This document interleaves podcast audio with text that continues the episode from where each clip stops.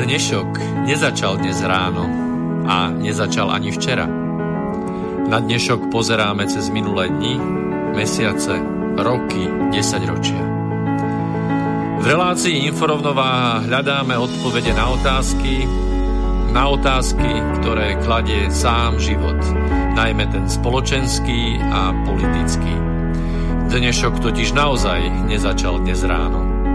Je pokračovaním včerajška, predvčerajška, baj udalostí spred 50, 80, 100 a viac rokov.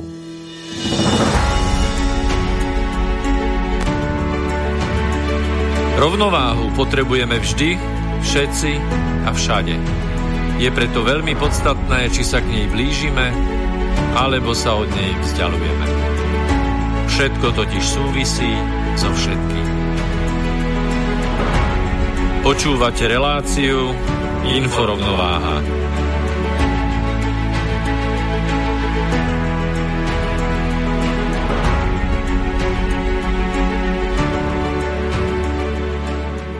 Príjemný dobrý deň, vážení priatelia. Začal práve 56. diel, alebo 56. pokračovanie relácie Inforovnováha. Dnes o tom, ako nás zavádzajú niektoré médiá, aké polopravdy prezentujú, do akej miery sa môžeme spolahnúť na oficiálne merania expozície. To je oficiálny abstrakt toho, čo dnes budeme preberať, s tým, že je patričné uviesť, že ide o piatý, piatý diel cyklu na vlnách rozumu, kde sa snažíme rozobrať a objasniť všetko to, čo okolo nás je šírené pravidelne už dlhšie a vyzerá, že dlho ešte bude, o čom pomerne málo vieme a čo niektorí z nás príliš vážne otravuje. So mnou v štúdiu je kolega Peter Luknár. Ahoj. Príjemné dobré ráno všetkým po- poslucháčkam a poslucháčom Slobodného vysielača. Tak, moje meno je Miroslav Kantner a ty by si mohol o celom cykle. Dobre, tak poďme, chyťme sa toho rozumu. A v rámci teda tohto cyklu, ktorý máme, sa venujeme elektromagnetickému žiareniu v časti spektra nízkych a rádiových vln, teda frekvenciám od 0 Hz do 10 kHz, to sú tzv. nízke, a od 10 kHz do 300 GHz, čo sú tzv. rádiové, a sú to vlnové dĺžky od niek- niekoľ- niekoľkých kilometrov do 1 mm. Takže toto máme vždy na úvod, aby ste mali predstavu, o akých čudách to tu hovoríme, vlniacich sa, frekvenčných. No a dnes vlastne e, dovolte, aby som štúdiu privítal tak ako vždy stálu hostku a koordinátorku e, tohto nášho projektu e, Petru Bertovú Polovkovú. Dobrý deň. A takisto tentokrát v štúdiu pána Ivo Balaja. Dobrý deň, pozdravujem všetkých poslucháčov.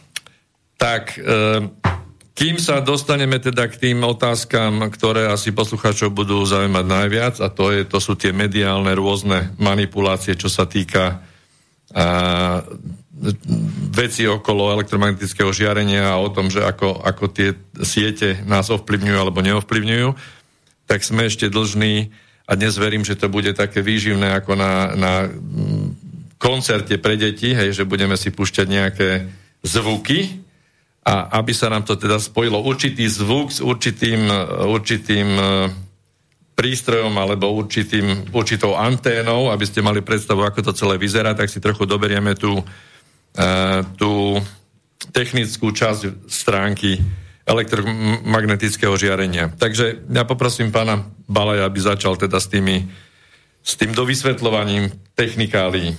Ja ešte predtým, prepač, pre istotu, ak by niekto mal dostatočnú odvahu položiť nejakú otázku, či už cez mail alebo, alebo cez telefón. Mail asi poznáte všetci, ale pre istotu studio zavinač slobodný vysielač.sk samozrejme bez diakritiky.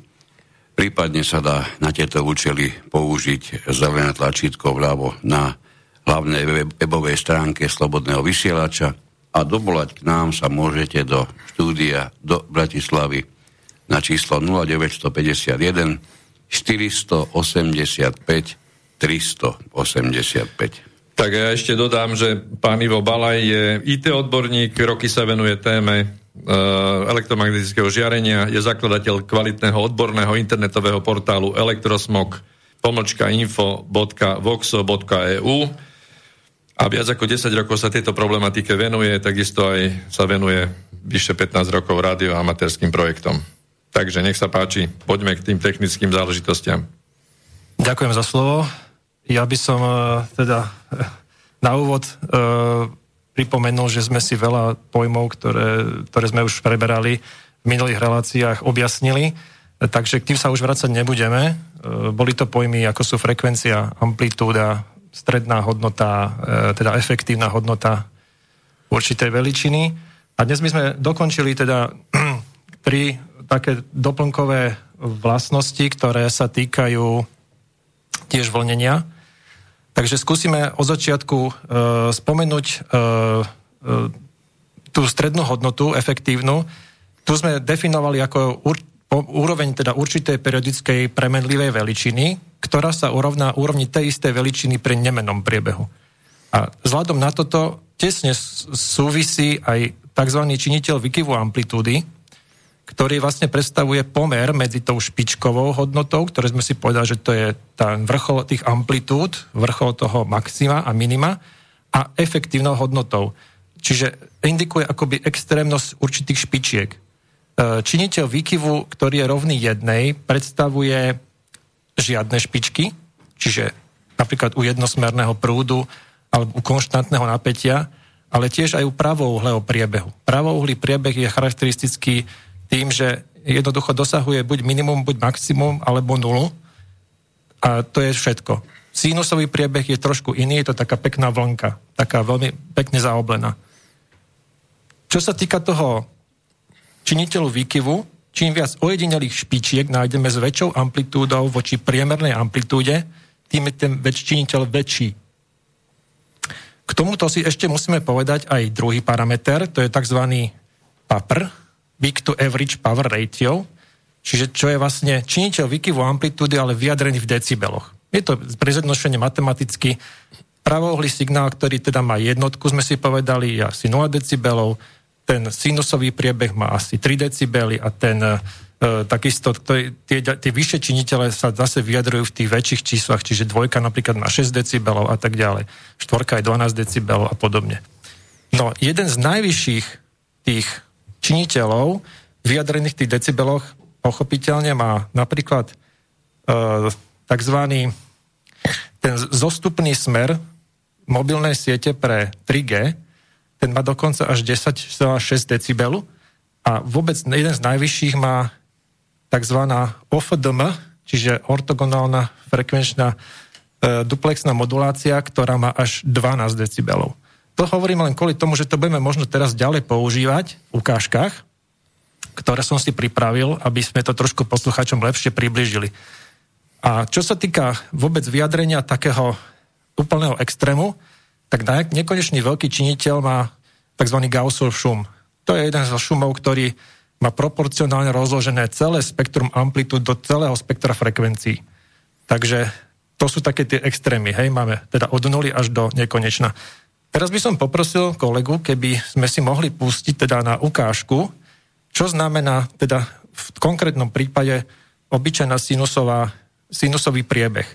Pustíme si v zvuk nahrávke, ktorý má frekvenciu presne 1 kHz.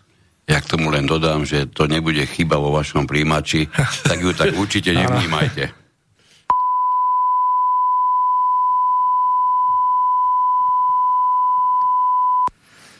Ďakujem. Takže toto bolo presne teda 1000 Hz, respektíve 1 kHz. Ďalšie nahrávke si pustíme, čo je to ten pravouhlý signál, aby sme si to trošku tak dostali do uši, ktorý má teda jeden z tých najmenších vôbec činiteľov výkyvu.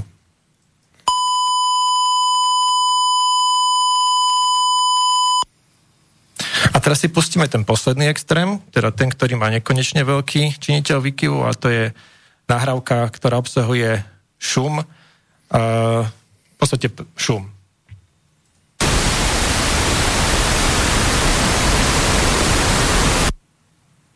Šum, v podstate. Áno, áno.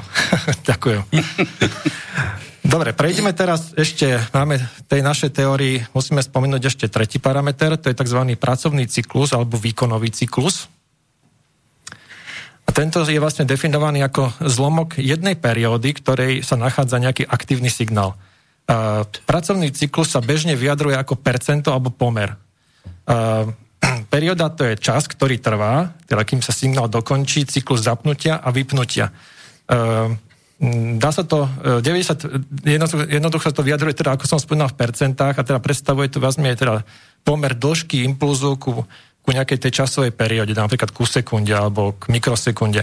Uh, my si teraz uh, skúsime uh, predstaviť, ako vyzerá tá, tento, tento, rôzne tieto pracovné cyklusy v ukážkach ale ešte by som chcel poznamenať, že 90%, 90% napríklad pracovný cyklus znamená, že signál je 90%, čas, 90% času prítomný a 10% času neprítomný.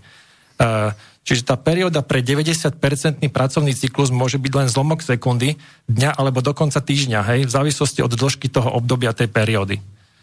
Uh, ešte by som povedal, že pracovné cykly možno použiť na opis percentuálne aktívneho uh, času, akomkoľvek elektrickom zariadení. Čiže v digitálnej technike sa to napríklad používa pri signáloch pri tých pravouhlých tvároch vlny, ktoré sú teda reprezentované tou logikou 1 alebo 0. E, preto to spomíname, že ďalej to budeme viac používať. E, čiže logika vlastne jednotka vlastne znamená teda tú prítomnosť toho signálu alebo pulzu a 0 znamená neprítomnosť.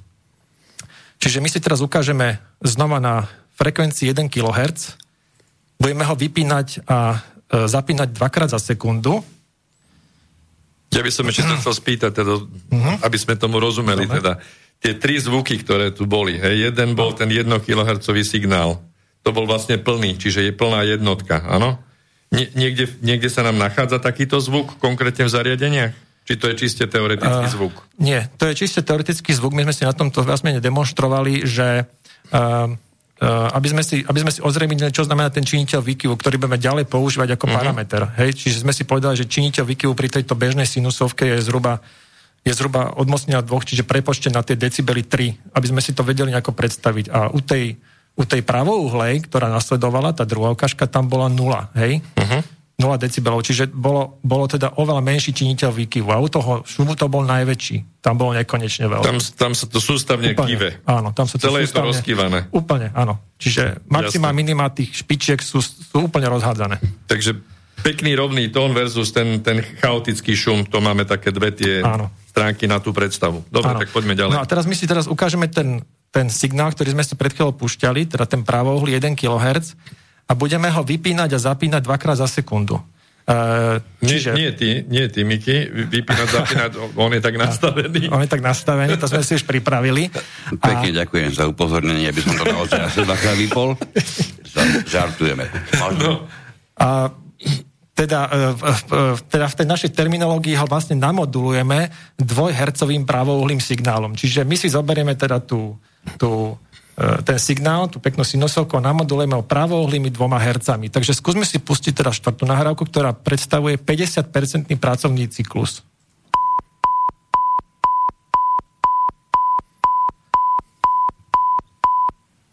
Čiže tu sú vlastne tie uh, tu sú vlastne tie uh, dĺžky toho zapnutia a vypnutia úplne rovnaké. To znamená, že sú 50 na 50. Pekný, pravidelný, hej. Ukážeme si teraz nahrávke 5 čo znamená, keď ten pracovný cyklus bude 90%.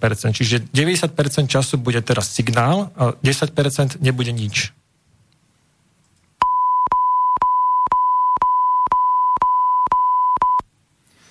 Tak 90% je jednotka a 10% je nula. Môže byť, tak. Dobre. E, ten tón v tomto prípade znamená ako keby tú jednotku. Hej, to sme zabudli možno povedať, ale je to tak z toho vyplýva. E, čo sa týka, ešte e, ukážeme si poslednú ukážku, aby sme si ukázali si ten druhý extrém, dajme si napríklad teda 10% pracovný cyklus, čiže 10% bude len aktívny signál a 90% nebude nič.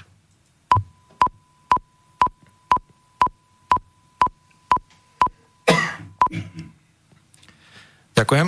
No, takže tu si vlastne v nasledujúcej, nasledujúcej ukážke, ktorú ešte máme zase na toto pripravenú, si ukážeme, ako vznikne, ako vznikne reálny m, príklad uh, Wi-Fi signálu. Wi-Fi signál, ktorý je, ktorý je síce ako nečinný, ale, ale má presne takúto istú, pra, má taký istý pracovný cyklus, ako si teraz ukážeme. Uh, čiže nosnú vlnu bude predstavovať zase ten 1 kHz tón, moduláciu tie 2 Hz, pravouhlý signál, kde sme naposledy skončili a modulačnú frekvenciu budeme postupne zrýchlovať až na 10 Hz, teda 10 krát za sekundu. Hmm. Čiže výsledný signál sa bude veľmi podobať teda tomu výslednému signálu Wi-Fi, ktorá pracuje na prázdno. Potom si povieme podrobnosti ešte neskôr. Takže od 2 Hz do 10. Zrýchlime do 10. A na konci dostaneme niečo podobné, ako má Wi-Fi signál.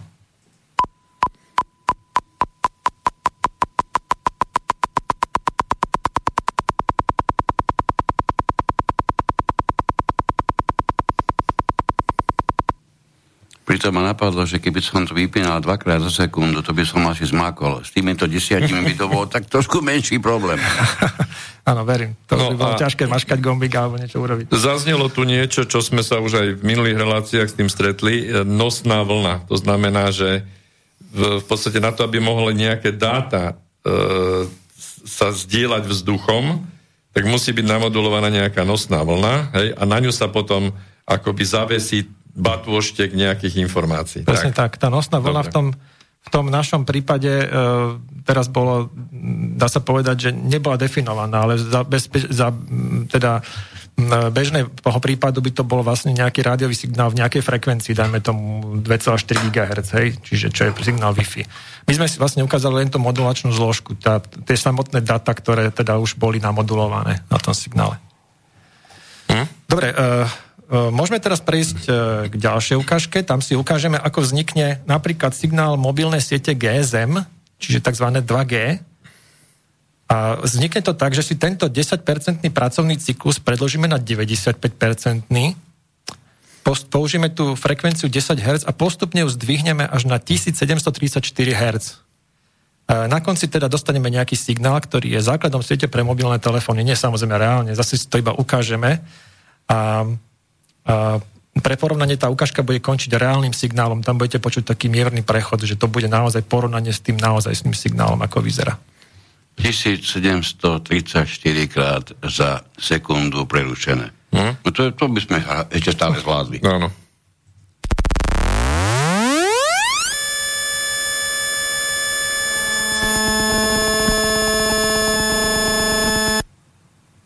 Tak, to bolo ono. To bolo už celkom nepríjemné. To celkom myslím, nepríjemné. že toto by už aj komári mal, mali problém. A to musíme podotknúť, že to pískanie viac menej sme nevytvorili ako reálne pískanie, ale bolo to vlastne veľmi rýchly sled kratučkých impulzov, ktoré vlastne počujeme my ako pískanie, ale v skutočnosti sú to veľmi krátke impulzy po sebe, prerušené nejakou medzerou. Tí, čo sa pripájali ešte onehda za starších čias na internet, ten, mm-hmm. tým tzv. dialapovým pripojením, mm-hmm. tí sa s týmto oboznamovali pomerne pravidelne, pokiaľ, tak. im, pokiaľ im to nepadlo také modulácie tam na tom boli, také tak. svrdlíkanie, no? Teda aspoň mne to určite pripomenulo. To mm-hmm. bolo ono, hej? Mm-hmm. Tak. No, niečo podobné to bolo. Dobre, to sme vlastne u- ukončili takú tú uh, základnú teóriu vlastnosti uh, radiofrekvenčného vlnenia, ktoré môžeme teoreticky používať pri tých telekomunikačných uh, systémoch. A teraz by sme vlastne prešli k takej väčšej téme, ktorá sa bude zaoberať teda tou objektivizáciou expozície, respektíve meraním a nejakým vyhodnocovaním rôznymi tých, tých um, signálov, alebo respektíve teda tých zdrojov. Uh, tu si na začiatku musíme povedať, že uh, zase bez nejakých takých základných pojmov sa možno nebudeme vedieť rozumieť, tak uh, ja skúsim úplným základom, že čo je to kanál. Neviem, či niekto z vás vie, čo je to kanál. Tak vedeli by sme. Áno, ale v tomto, v, te, v tomto význame to asi nebude presne to, čo si myslíme. Politický kanál existuje napríklad a rôzne áno, kanály existujú. Áno. No, tak e, dobre, tak skúsme si to objasniť z toho radiotechnického pohľadu, že čo je kanál. To asi vysielací kanál bude teraz v tomto áno, prípade. Áno. Je to vlastne rozsah frekvencií, alebo teda vlnových dĺžok elektromagnetického spektra, ktorý je pridelený na prevádzku určitého rádiového systému. E, kanály sú obvykle číslované, a to sú buď podľa lokálnej alebo nejaké medzinárodnej legislatívy. A my si ukážeme, že čo predstavuje kanál napríklad pri FM rádiu. Každý pozná FM rádio, počúva možno mm-hmm. bežne od detstva aj AM rádio, to už záleží od veku. Uh, uh, snáď každý z nás pozná ten zvuk, keď sa prelaďuje bežné teda rádio, ktoré máme doma. Uh, tomto prípade u napríklad FM rozhlasu alebo toho AM rozhlasu, keď ten kanál predstavuje vlastne jednu rozhlasovú stanicu. Je to veľmi jednoducho si predstaviť. Uh, pri tom prelaďovaní počujeme určité útržky signálu, kedy príjimač teda sa trafí na ten daný kanál a naladí ho presne, alebo teda uh, prerušuje určitý blok šumu, kedy sa teda buď ten celkovo alebo čiastočne ten kanál netrafí. Takže skúsme si pustiť ukážku, každý to myslím, že mm.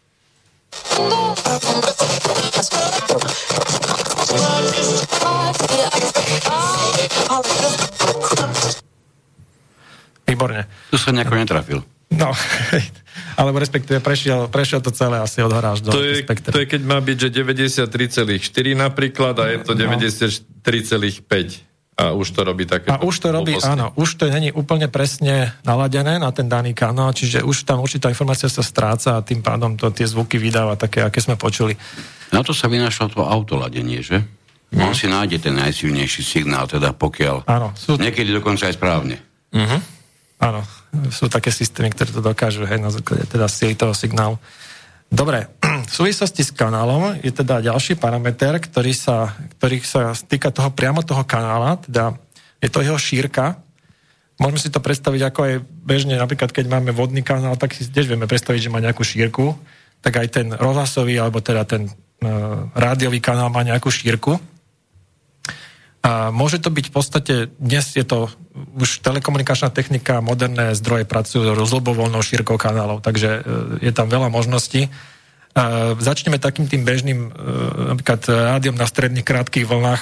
Tie kanál, rozsahy tých kanálov, tie šírky sa pohybujú niekde od 5 do 15 kHz, aby sme, sa, aby sme si to vedeli predstaviť. Ale to je to celé pásmo v podstate, nie? Nie, to je len šírka, to je jednej stanice. Aha. Čiže ona zaberie tých 5 až 15 kHz a Napríklad u FM rozhlasu je to až 100 až 150 kHz, čiže je to násobne viac, pretože samozrejme FM rozhlas je tá kvalita, ktorá sa to musí preniesť, je oveľa väčšia.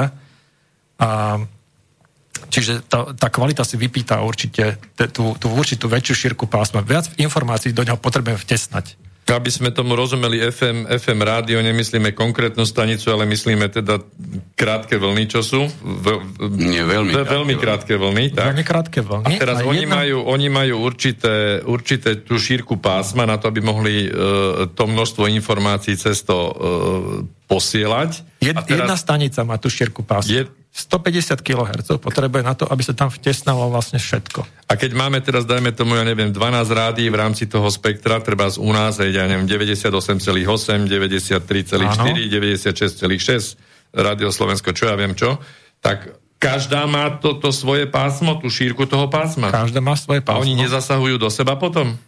Nemali by zasahovať, pretože musel byť tak pridelené, aby nebolo tak. jedna stanica 98,1 a druhá 98,2 pretože no. by dochádzalo k veľkej interferencii práve na tých krajových uh-huh, pásiem. Uh-huh. Čiže preto sa to prideluje aspoň, ja neviem, dneska myslím, že 400 kHz musí byť rozdiel, čiže tých 0,4 MHz musí byť rozdiel, aby sa skrátka úplne prekryli. Čiže 94,4 a ďalšie 94,8 napríklad. Napríklad, áno. áno. A prideluje to úrad. Áno. Hej. Áno. Uh, moderné telekomunikačné systémy, to treba povedať, používajú oveľa väčšie šírky pásiem, aby sa samozrejme do nich tie informácie vtesnali, čiže musia používať, uh, ako napríklad poďme u, u GSM, teda u 2G siete sa používal rozsah 200 kHz. Čiže to je niečo málo nad tou FM rozhlasovou stanicou. Ale už napríklad tá, tá 3G sieť, ktorá teda na, ten, na, te, na, ten, na to spojenie potrebuje použiť oveľa viac informácií, preniesť, tak tá už mala pridelený rozsah niekde medzi 4 až 5 MHz. Čiže jeden ten kanál zabral až 5 MHz. Uh, u LTE, u tých 4G sietí to išlo ešte vyššie, tam sú rôzne šírky, tam boli definované dokonca od tých 1,4 až do 20 MHz. A s rôznym tým skladaním, viac menej tá budúca 5G sieť bude dosahovať niektoré šírky pásy až cez 100 MHz. Čiže vieme si to predstaviť, že jeden ten kanál, keď tam spustíme, tak zaberie celé pásmo napríklad bežného FM rozhlasu celého dnešného. Uh-huh. Až tak široký bude ten kanál. Čiže to rozhlasové vysielanie je niečo ako taký malý potôčik a, a, a táto sieť e, 5G to je ako Dunaj široké, hej? No ako, súč, ako súčet tých potokov všetkých. Súčet Presne potokov. tak, súčet potokov. No, Ja uh, som dobrý. tie najnovšie systémy dokážu uh, jednotlivé kanály aj vzájomne agregovať, čiže napríklad 5G je známa tým, že už není vlastne problém agregovať rôzne freku, na rôznych frekvenčných pásmach rôzne široké kanály. Čiže bude vedieť používať, dajme tomu, čas na frekvencii, ja neviem, 900 MHz, čas na 700 MHz, čas na 2100 MHz. A to všetko bude tvoriť ako keby ten súvislý kanál. Agregovať. Agregovaný. Čo, čo to je za výraz? Pospájať. Pospájať. Dobre. Kumulovať. To aby sme aj my, my Slováci rozumeli.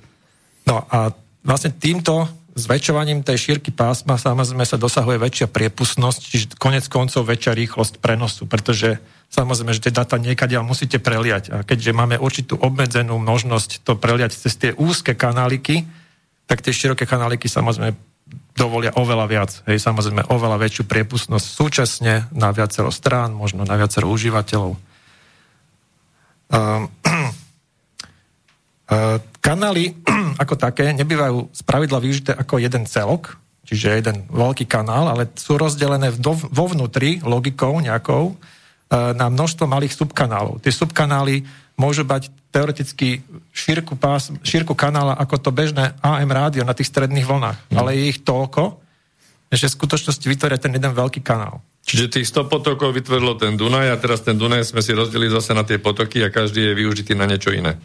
Na niečo iné, čo sa v konečnom dôsledku spočíta, skumuluje a vlastne pre, umožní vám preniesť to obrovské množstvo dát za jednotku času. Ale on ten kanál je prakticky non-stop, ako keby obsadený, aj keby tam išiel len ten malý prúd niečoho, hej? No ten Dá kanál, ten povedať? celkový kanál práve, že nie je vždy obsadený rovnako. Čiže opačne.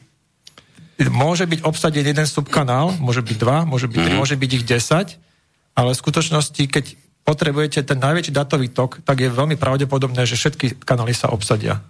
Mhm. Je to síce málo pravdepodobné, že v praxi sa to stáva, ale, ale by, môže to tak byť, samozrejme. Mne sa páčilo také prirovnanie, že to sú takí mravčekovia malí v podstate a oni vytvoria také cestičky a, Áno.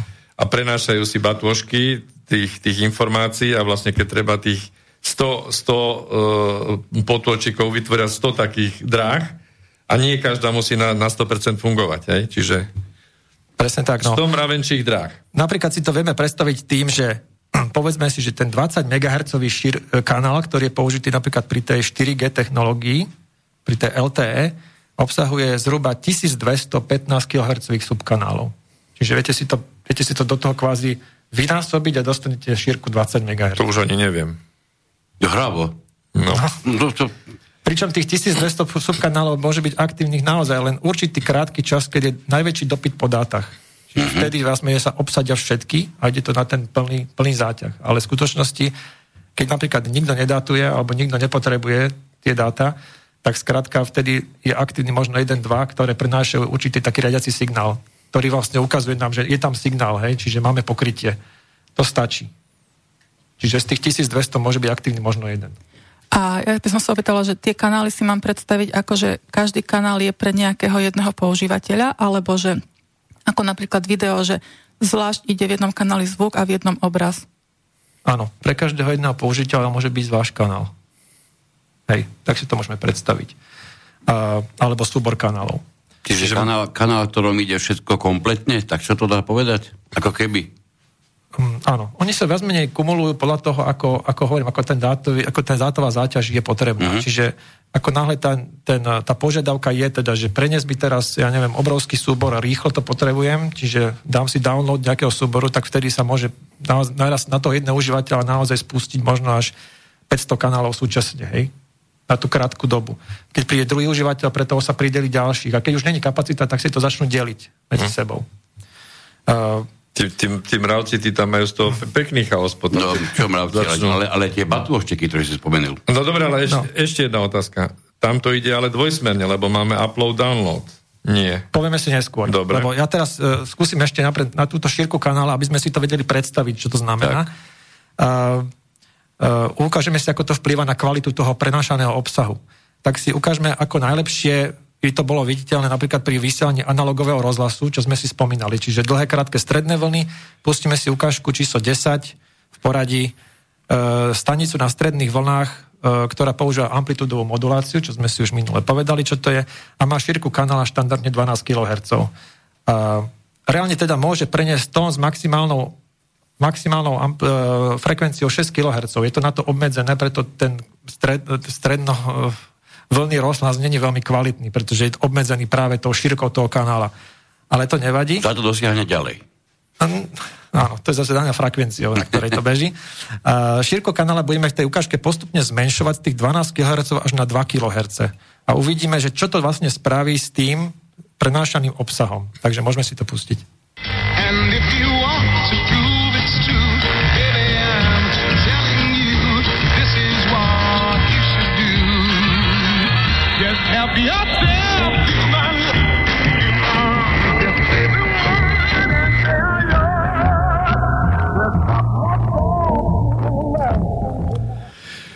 No spravilo to to, že ja som... Luxemburg, definitívne. Spravilo to to, že ja som o 40 rokov mladší. Tak, presne.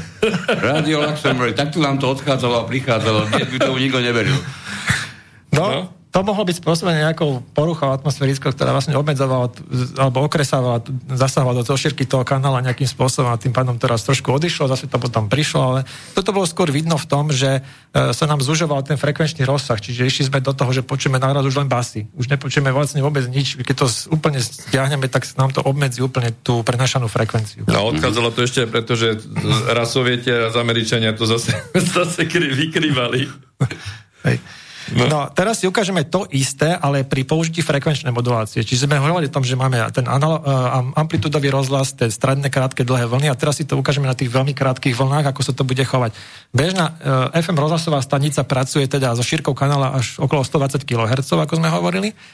A pri tomto rozsahu už kanál dokáže preniesť vysokokvalitný zvuk, čiže až do nejakej frekvencie 15 kHz, čo vôbec počujeme potom plus dva ďalšie stereokanály, stereosignály, ktoré sú tam domodulované a ešte na, dvoch, na tých postranných pásmach sú potom domodulované také digitálne informácie, ktoré obsahujú tie radiodata systém, čo prenášajú tie data o čase alebo o názve stanice, o názve pesničky a tak ďalej mm-hmm. a tak ďalej. To je to RDS, alebo jak sa to volá? RDS, áno. Uh, na tej ďalšej ukážke si teda ukážeme, uh, čo sa stane napríklad s tým, keď začneme tých 120 kHz zužovať až na tie 2 kHz. Hej. Uh, zužovanie šírky bude mať úplne degradačný charakter na ten signál najskôr prídeme o to tzv. stereo a potom, e, na, potom neskôr o celý obsah, ale nie tým, že by sa nám pokazila ten frekvenčný, frekvenčný rozsah, ktorý počujeme, ale úplne nám to zničí celú, celú tú štruktúru toho vysielania. Mm. Takže môžeme pustiť.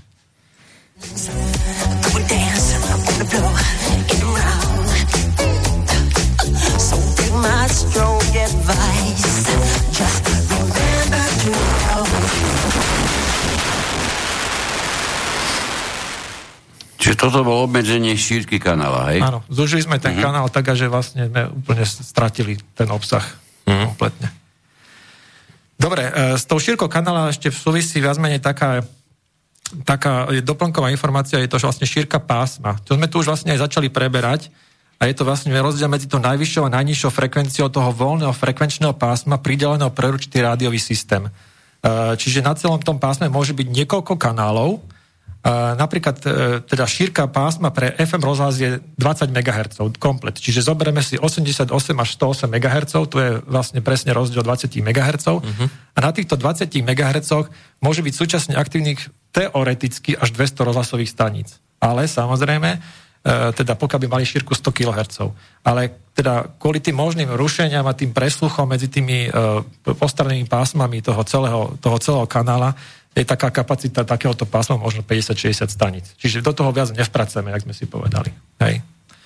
Čiže to pásmo môžeme pochopiť vlastne ako súbor všetkých tých kanálov, ktoré máme pridelené. Tak u nás na Slovensku do toho vpracujeme tých, teda ja neviem, 15 staníc alebo koľko ich tam no. je, ale treba ja neviem, v Spojených štátoch alebo niekde v nejakých takýchto krajinách, kde je to viac, tam to ako riešia potom.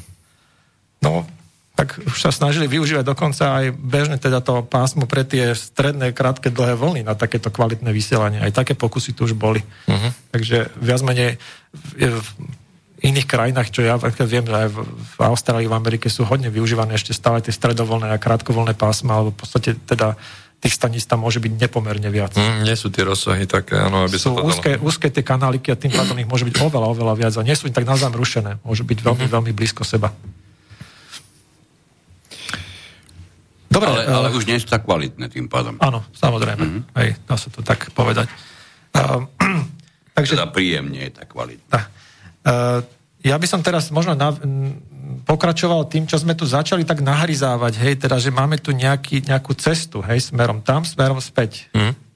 Tak uh, odborne sa to volá, je to v angličtine downlink, uplink a v slovenčine je to zostup a vzostup. ťažko sa to proste nejako rozoznáva. V slovenčine je to veľmi ťažko rozoznať to v pred tým zostup. Uh, takže ja by som radšej používal tie pojmy downlink a uplink, ak sa nenahneváte. Že by to teda nevadilo. Uh, tak skúsme si povedať, čo to je. Uh, čiže na rozdiel od jednosmerných prenosov signálu, ktoré sme si momentálne ukázali, to napríklad to rozhlasové, bežné televízne vysielanie, všetky sú jednosmerné, čiže iba od toho vysielateľa k tomu príjimateľovi, e, k tomu spotrebiteľovi. Tak drvia väčšina tých moderných telekomunikačných systémov pracuje vlastne na princípe obojsmerného prenosu. Čiže mm, e, musia ísť tie údaje a tie dáta aj od vysielateľa k tomu príjimateľovi, ale zároveň sa požaduje, aby aj ten, aby aj ten e, zákazník, ten koncový bot vlastne vedel tie údaje poslať k tomu, k tomu príjemcovi, k tomu, tomu providerovi, k tomu, k tomu zabezpečovateľovi tých služieb. Takže tieto, tá, táto komunikácia sa používa hodne napríklad u mobilných telefónov, to všetci poznáme, uh, kde vlastne jednu stranu predstavuje vlastne základňová stanica, mobilné siete, a tú druhú stranu predstavuje bežný mobilný telefón tablet alebo iné koncové zariadenie. Ten prenos údajov medzi základňovou stanicou a telefónom prebieha vždy dvoma smermi. Uh, môžeme, si to, uh, môžeme si to definovať ako duplex, tzv. duplex. To znamená, že simultánna dvojcestná komunikácia. To sa bežne používa, toto slovíčko v radiotechnike. Uh, Downlink teda označuje tú trasu signálu od základňovej stanice smerom k telefónu alebo k tomu koncovému zariadeniu a uplink je opak toho downlinku, čiže označuje tú trasu signálu, ktorá je vysielaná mobilným telefónom smerom k tej základňovej stanici. Dobre, čiže teraz potrebujeme vlastne dve skupiny mravcov, jedni, jedni nosia drevo tam a, a, a ďalší, ďalší iba triesky späť, lebo vieme, že ten Áno. download je násobne rýchlejší ako upload. Je na to nejaký dôvod?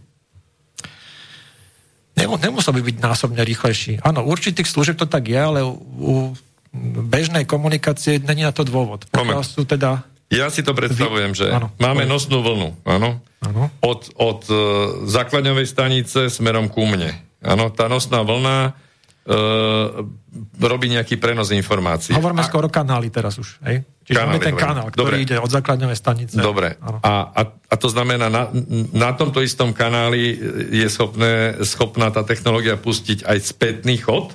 Áno, to si zase povieme neskôr. Uh-huh. Ja som teraz na tú ukážku už...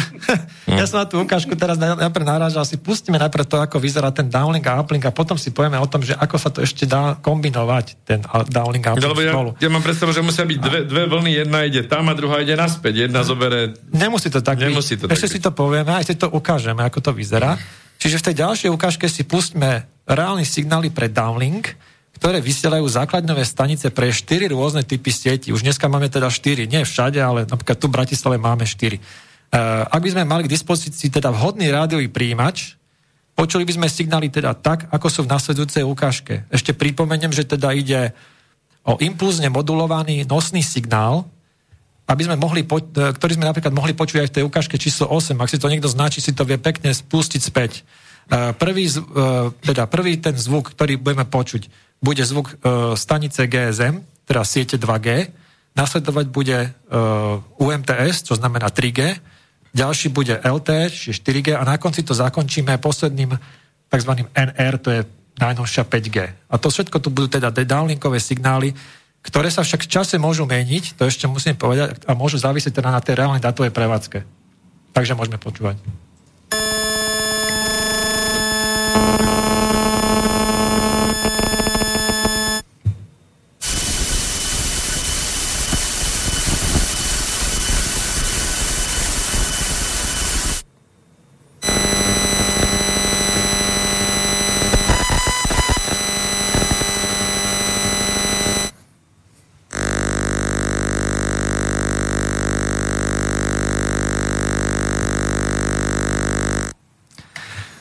Ten piatý to bola tá 5G ináč. Bol vám príjemné počúvať? I, E.T. phone home.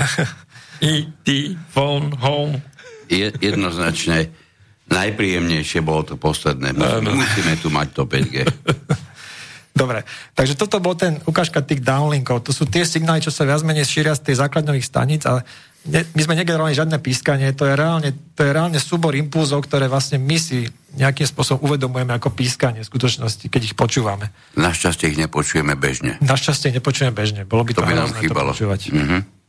Dobre, a ďalšie ukážke, ktorá na to nadviaže, si ukážeme uplink. Teda to, čo vlastne vysiela náš mobilný telefón alebo tablet alebo nejaké také zariadenie, ktoré je pripojené na tú, na tú mobilnú sieť a popíšem to len tak, že prvý zvuk bude teda zvuk mobilného telefónu v režime 2G, čiže GSM. To možno, že niektorí poznajú, keď to kedysi rušievalo rádio alebo televízory. To je taký dosť známy zvuk. Potom bude nasledovať teda zvuk e, 3G modulačne a potom 4G. Pre- Teda podotýkam, že sú to všetko modulačné zvuky, nepočujeme nosnú vlnu, my počujeme len tú moduláciu, ktorá na nej beží. Ten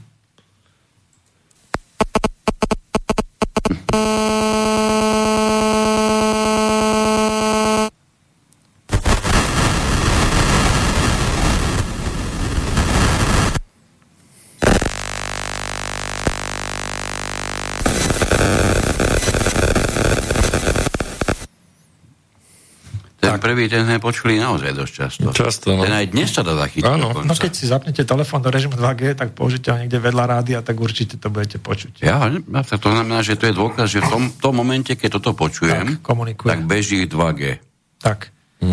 A podotknem, že preto to bolo počuť, pretože tam tie, u toho 2G reálne tie výkony boli naozaj o mnoho vyššie, rádovo. Čiže takže to dokázal rušiť dokonca, ja som to mal vedľa monitora kedysi takého klasického toho CRT-čkového a to mi normálne Tam pokrivilo obraz. Pokriví, áno, presne, presne. Takže ten výkon bol okolo tých 2 W a tam, tam to naozaj bolo hodne. Už u tých 3G, 4G telefónov tie výkony nie sú také vysoké, čiže není ich, není ich ani možné zachytiť ani na nejakom audiozariadení, ani keď ich dáte úplne do blízkosti tých zariadení. Čiže vyzerá to tak nevinne ináč. Že... Vyzerá to nevinne, hej. No.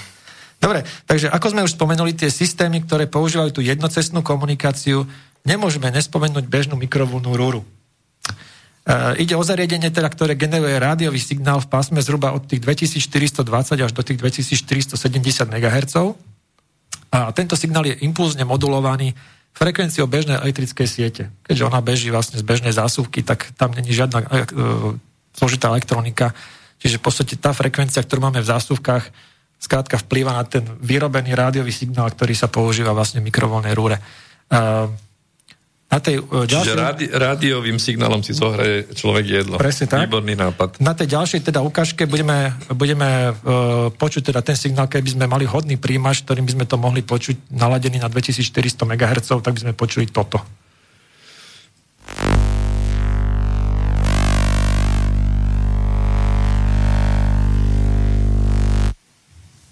No. Ja už sa tu trasem. Čiže, čiže niečo podobné, ako keď, po, keď poznáme bežný brúm, ja neviem, z elektrickej siete a mm. máme nejaké citlivé audio zariadenie, tak vlastne týmto je namodulovaná tá, tá, tá rádiová vlna na, tý, na tej frekvencii. Uh, ďalšie podobné zariadenia, ktoré používajú iba jednocestnú komunikáciu a rovnako aj impulznú moduláciu, sú napríklad rôzne tie bezdrôtové meteorologické staničky, tie senzory, ktoré sa na to používajú. E, tiež bezdrôtovo riadené modely hračiek a, mod, e, a bezdrôtové rôzne ovládače, zvončeky, e, kľúčenky od vozidla, e, či automatické čidla e, tých tlakov v pneumatikách v autách, čo sa dnes bežne používajú. Uh, ide spravidla teda o jednoduchú moduláciu s premenlivou šírkou impulzu a frekvenciu asi 433 MHz. Uh, tie rôzne po sebe idúce šírky impulzu vlastne kódujú tú samotnú informáciu. Takže môžeme.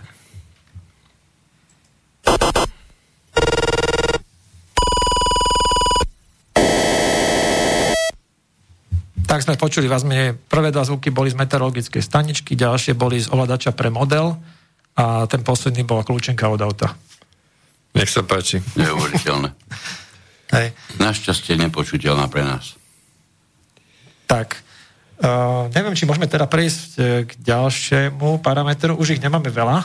Ale, No poďme. Ale určite, čo sme začali už nahrízavať vlastne vašou predchádzajúcou otázkou, je viac menej to strie, teda t- ten spôsob toho dvojcestného prenosu. Čiže poďme k tým dvojcestným prenosom. Uh, tam sú vlastne dva základné typy toho prenosu. Čiže môže ísť o ten, ako ste spomínali, dve rôzne frekvencie, ale môže ísť aj o to, že to pobeží na jednej frekvencii. To sa volá, to skladanie do tých, týchto dvojcestných prenosov sa volá multiplex. Uh, ako sme už spomenuli, duplex je ten dvoj, ale multiplex je pre viacero ciest. Čiže ten časový multiplex, alebo sa to volá aj prenos časovým delením, ten jednoduchší, to je tzv. Time Division Multiplex v angličtine, TDM. Je vlastne aj princíp prenosu viacerých signálov jedným frekvenčným pásmom, ktoré sú vzájomne oddelené len časovým sledom, postupnosťou. To si môžeme predstaviť tak, že signály sú vysielané postupne, ako keby v sérii za sebou. Uh, na základnú stanicu sa napríklad pripoja dva mobilné telefóny. Uh, jednotlivé telefóny však nedostane každý svoju vlastnú frekvenciu, ale uh, komunikujú oba súčasne na jednej jedinej frekvencii tak, že sa vzájomne striedajú. Si to, vieš si to nejako predstaviť? Jeden červený mravček a jeden čierny mravček. Nie len to, ale keď hovorí, teda keď ide signál jednej strany, tak je nepočuteľný ten z toho z tej druhej strany, hej? Áno, Čiže chvíľku ide prvý, potom druhý, zase uh-huh. chvíľku prvý, zase potom druhý na striedačku. Keď ich je, dajme tomu 8, tak ide prvý, druhý, tretí, štvrtý, piatý, šiestý, sedmý, 8 a zase prvý, druhý, tretí, štvrtý, piatý, šiestý a tak ďalej. Takto funguje napríklad bežná základňová stanica, alebo teda mobilná sieť 2G, tá úplne prvá, tá GSM, čo bola tá prvá digitálna. Uh, tiež tak fungujú aj bezdrôtové telefóny na pevnú linku, to sú tak tie DECT telefóny, čo, uh-huh. čo majú niektorí na stole. A takisto aj globálny systém dorozumievacích vysiaček Tetra. Tie sa používajú na pod, ako na, uh, myslím, po celom Slovensku na tak, rôzne tieto dorozumievanie uh, ochranných, obranných zložiek a tak ďalej. Čiže na sledujúcej ukážke si vypočujeme všetky tri typy tieto, týchto signálov. Budeme najprv počuť teda ten multiplex uh, časový pre tú GSM uh, telefón, potom to bude cez ten, pre ten DECT telefón a potom to bude pre tú Tetra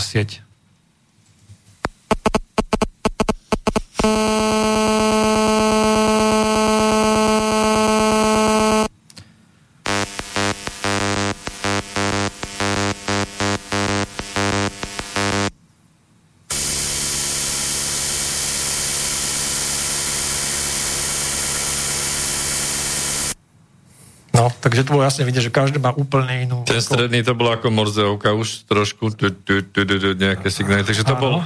To, to bol bezdrotový telefón, bežne taký na tú pevnú linku. Duplex, multiplex a Dexem po šupoplex. Nemáme ešte. Dobre, u týchto... E, ešte... U týchto, uh, u týchto časovom multiplexe by som ešte chcel vyzdvihnúť, my, sa tu, my, my sme tu už mali takých hustí v tejto relácii, ktorí vyslovene uh, sa zaoberali radarmi, tak špeciálnym prípadom sú vlastne radary. Uh, lebo radary vlastne vysajú krátke impulzy, ktoré sa pri odraze od toho zameriavaného objektu vracajú zoslabené späť k tomu radaru, práve však do tej pauzy medzi dvoma jednotlivými impulzami. Čiže vyšle sa impuls a mhm. vráti sa teraz echo, ktoré sa očakáva práve v tej pauze, kým, príde, kým sa vyšle ďalší impuls. Čiže Áno, ale mňa, mňa stále zaujíma, keď tá vlna ide od toho vysielača smerom k tomu objektu a ona má, má smer, smeruje odtiaľ tam, ako môže po tej istej vlne späť sa vrácať v podstate nejaká informácia. To ma zaujíma. No presne tak, že to je oddelené časovo len. Čiže on, No, ale keď tá, impuls, keď, preto je ten signál krátky. Keď ja nesiem niečo odo mňa k vám, tak, tak nemôžem to niesť od vás ku mne. Nie, lebo to ide po sebe.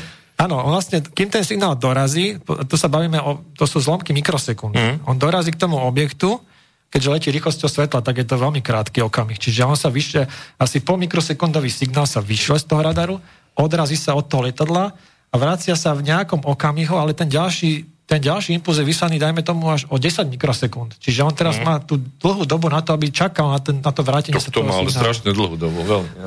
To, je to ťažko Hej. predstaviteľné, ale je to Hej. tak. Mm-hmm. Čiže uh, teda radar vlastne funguje v určitom momente ako vysielač a v zápäti funguje ako príjimač. príjimač. Mm-hmm. A pomocou toho echo, echo efektu, toho časového oneskorenia odrazu dokáže presne určiť vzdialenosť toho objektu a nakoľko sa používa častokrát aj rotačná antena, tak aj poloha toho objektu sa dá tým pádom vypočítať ľahko. V tej ukážke ďalšej si viac menej naladíme tri typy radarov. Bude to bežný civilný letiskový zameriavací radar, potom bude nasledovať taký nádherne trilkujúci meteorologický radar a potom na konci bude nasledovať tzv. VOR. Neviem, ehm, vysvetlím možno, čo je VOR. VOR je vlastne... No poď. VOR je vlastne radar, ktorý, ktorý je tvorený niekoľkými pevnými antenami, umiestnenými do určitého kruhu a tie postupne vysajú sériu veľmi krátkých impulzov a, a tieto impulzy vlastne slúžia ako univerzálny, teda všesmerový navigačný systém pre pristávanie letadiel. Mm. Uh, uh, ten signál bude doplnený ešte kódom Morzeovky tej lokality, kde sa ten vor nachádza. Takže to tam budete tiež pekne počuť. Uh, takisto ešte musím upozorniť, že tie radary tiež nevysajú žiadne pískanie. To sú skutočne veľmi krátke impulzy, ktoré uh, počujeme my ako pískanie. Takže bude najprv zameriavací letiskový, potom bude ten meteorologický a potom bude ten vor.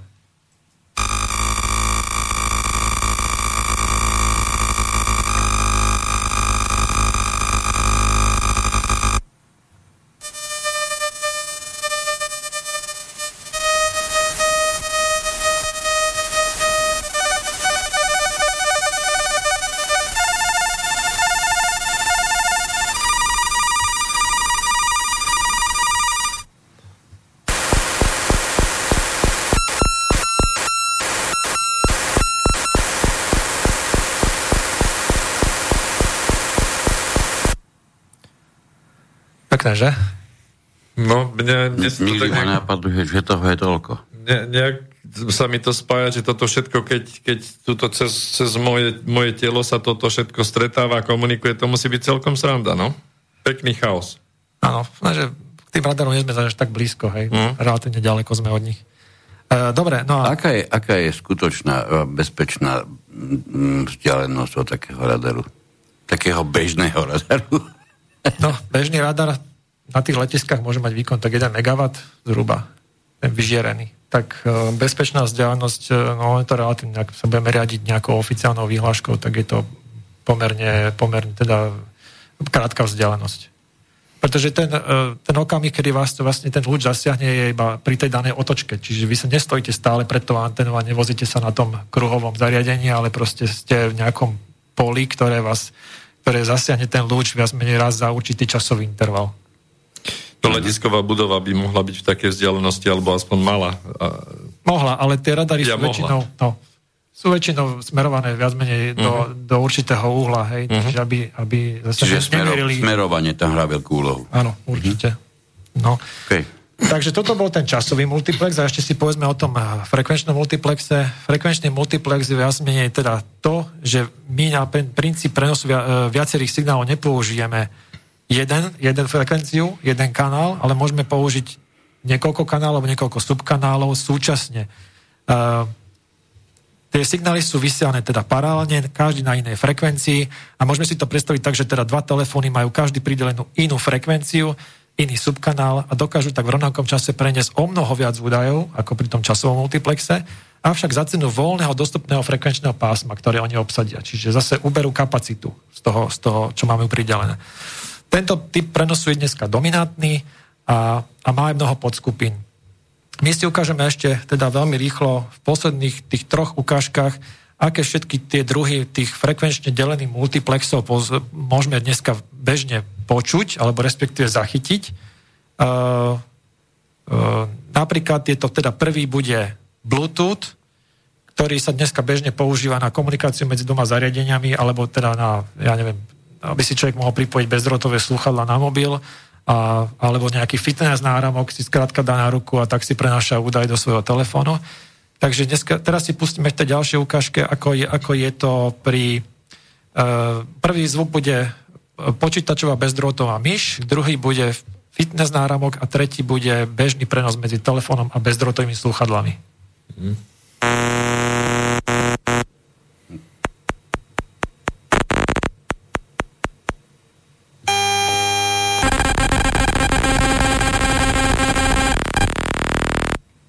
Nič príjemné, ani jedno z toho. To by som povedal, že takéto tri veci majú rovnaký, e, rovnakú charakteristiku zvuku a pritom nie. Nie, nie. Oni sú naozaj, záleží od toho, aké data prenášajú, napríklad ten árabok, ten vysiela stále takéto impulzy, hej, uh-huh. menej. Kým ho teda nedaktivujete nejakým spôsobom. Dobre, uh, nemôžeme nespomenúť Wi-Fi, to bude predposledná ukážka, to asi vie každý, čo je, na čo sa to používa. Uh, používa uh, tiež frekvenčne delený multiplex s veľkým počtom subkanálov, bežný Wi-Fi kanál môže mať dokonca až 20 alebo 40 MHz šírku. Uh, Wi-Fi takisto používa iné frekvenčné pásmo aj na 5 GHz, tam môžu mať tie kanály ešte väčšiu šírku, až dokonca nejakých 160 MHz. Uh, v tej 19. ukážke si teda pozrieme, ako vyzerá, ako vyzerá signál z Wi-Fi routera. Prvý signál bude potom z toho Wi-Fi koncového zariadenia, ktoré je za ním. Tieto dva budú na 2,4 GHz a potom budú ďalšie dva zvuky rovnaké, ale budú na tých 5 GHz, kde sú teda tie rýchlosti o mnoho väčšie, o mnoho vyššie.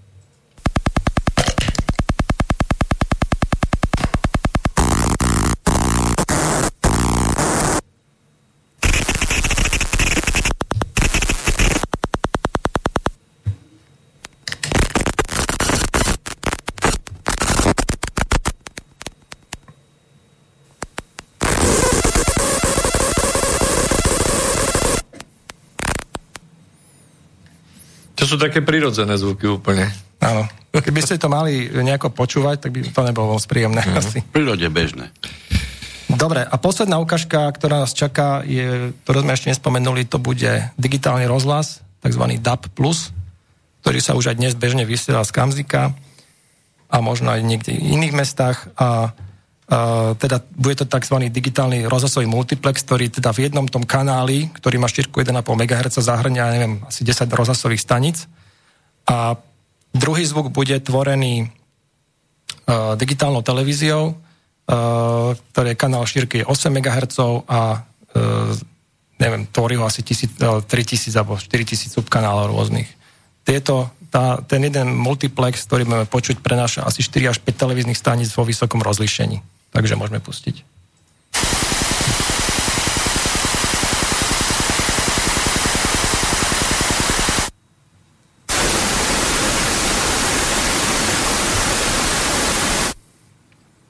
Tak, možno sa vám zdalo, že teda ten druhý zvuk bol čistý šum. Mm. Je to, v podstate nie sme ďaleko od pravdy. O, oba typy multiplexov vlastne používajú tzv. kódovaný ortogonálno-frekvenčný multiplex, doplnený ešte rôzne stupňom kvadratúrnovej amplitúde modulácie. Takže to je tak úplne na záver. Je to... A to bol to, to, to málo čo on pochopil okamžite, hneď ako to bolo vyslovené. Tak a toto ma veľmi prekvapilo teraz, toto. Tak no, jednoduché. Tak je to v podstate taká, uh, taká pomerne taká veľmi zložitá kodovacia technika, ale zase dokáže preniesť veľa informácií v tej jednej vlne, v tom jednom kanáli. Toto nejaký mimozemšťan sa musel doniesť toto. No. Dôkaz existencii jašterov, hej? Hm. Dobre. No. E, pustili sme postupne 20 zvukov. A teraz by sme si mohli pustiť taký nejaký taký ja som, pekný, ja príjemný ja, zvuk. Ja som práve chcel povedať, že by sme si mohli už no. nejaký konštantnejší zvuk pustiť. Máme za sebou prakticky takmer prvú, celú prvú hodinu. A Petra nám tu pripravila ne, nečakane e, čínsku pesničku. Čo k nej povieme, Petra? Je to krásna čínska pesnička, v ktorej sa spieva o túžbe po domove, o láske k domovine a volá sa Vlna ostrova Gulangu.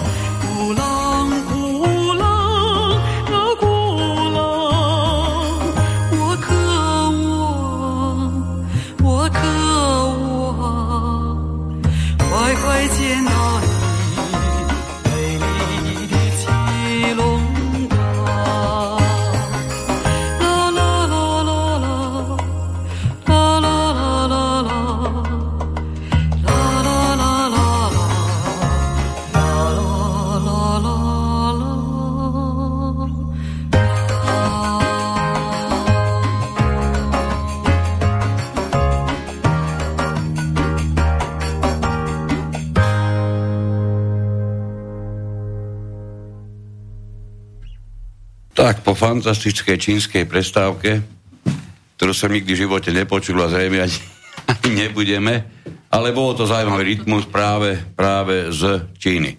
Tak poďme, poďme ďalej. Niečo nám zostalo, tuším, z merania. Ano. Sme niečo mali, no, niečo zamerať na meranie. Máme tu na stole aj nejaké také prístroje čudesné.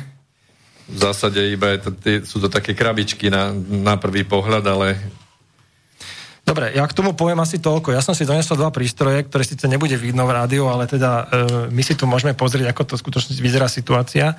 E, my ich krátkosti do pol hodiny opíšeme. No. Nie je problém. Dobre, čiže e, z tých metód merania a analýz, ktoré sa robia, bežne sa robia teda dva typy e, meraní. Robí sa vyhodnocovanie tzv. Široko, širokopásmové alebo širokospektrálne tzv. broadband, sa zoberie vlastne detektor e, v podobe prístroja, či už teda oficiálne e, hygienicky e, kalibrovaného, alebo teda dajú sa kúpiť aj vlastnejšie prístroje, ktoré sú bežne na trhu, ale teda nehovorím, že každý umeria presne, ale dajú sa kúpiť.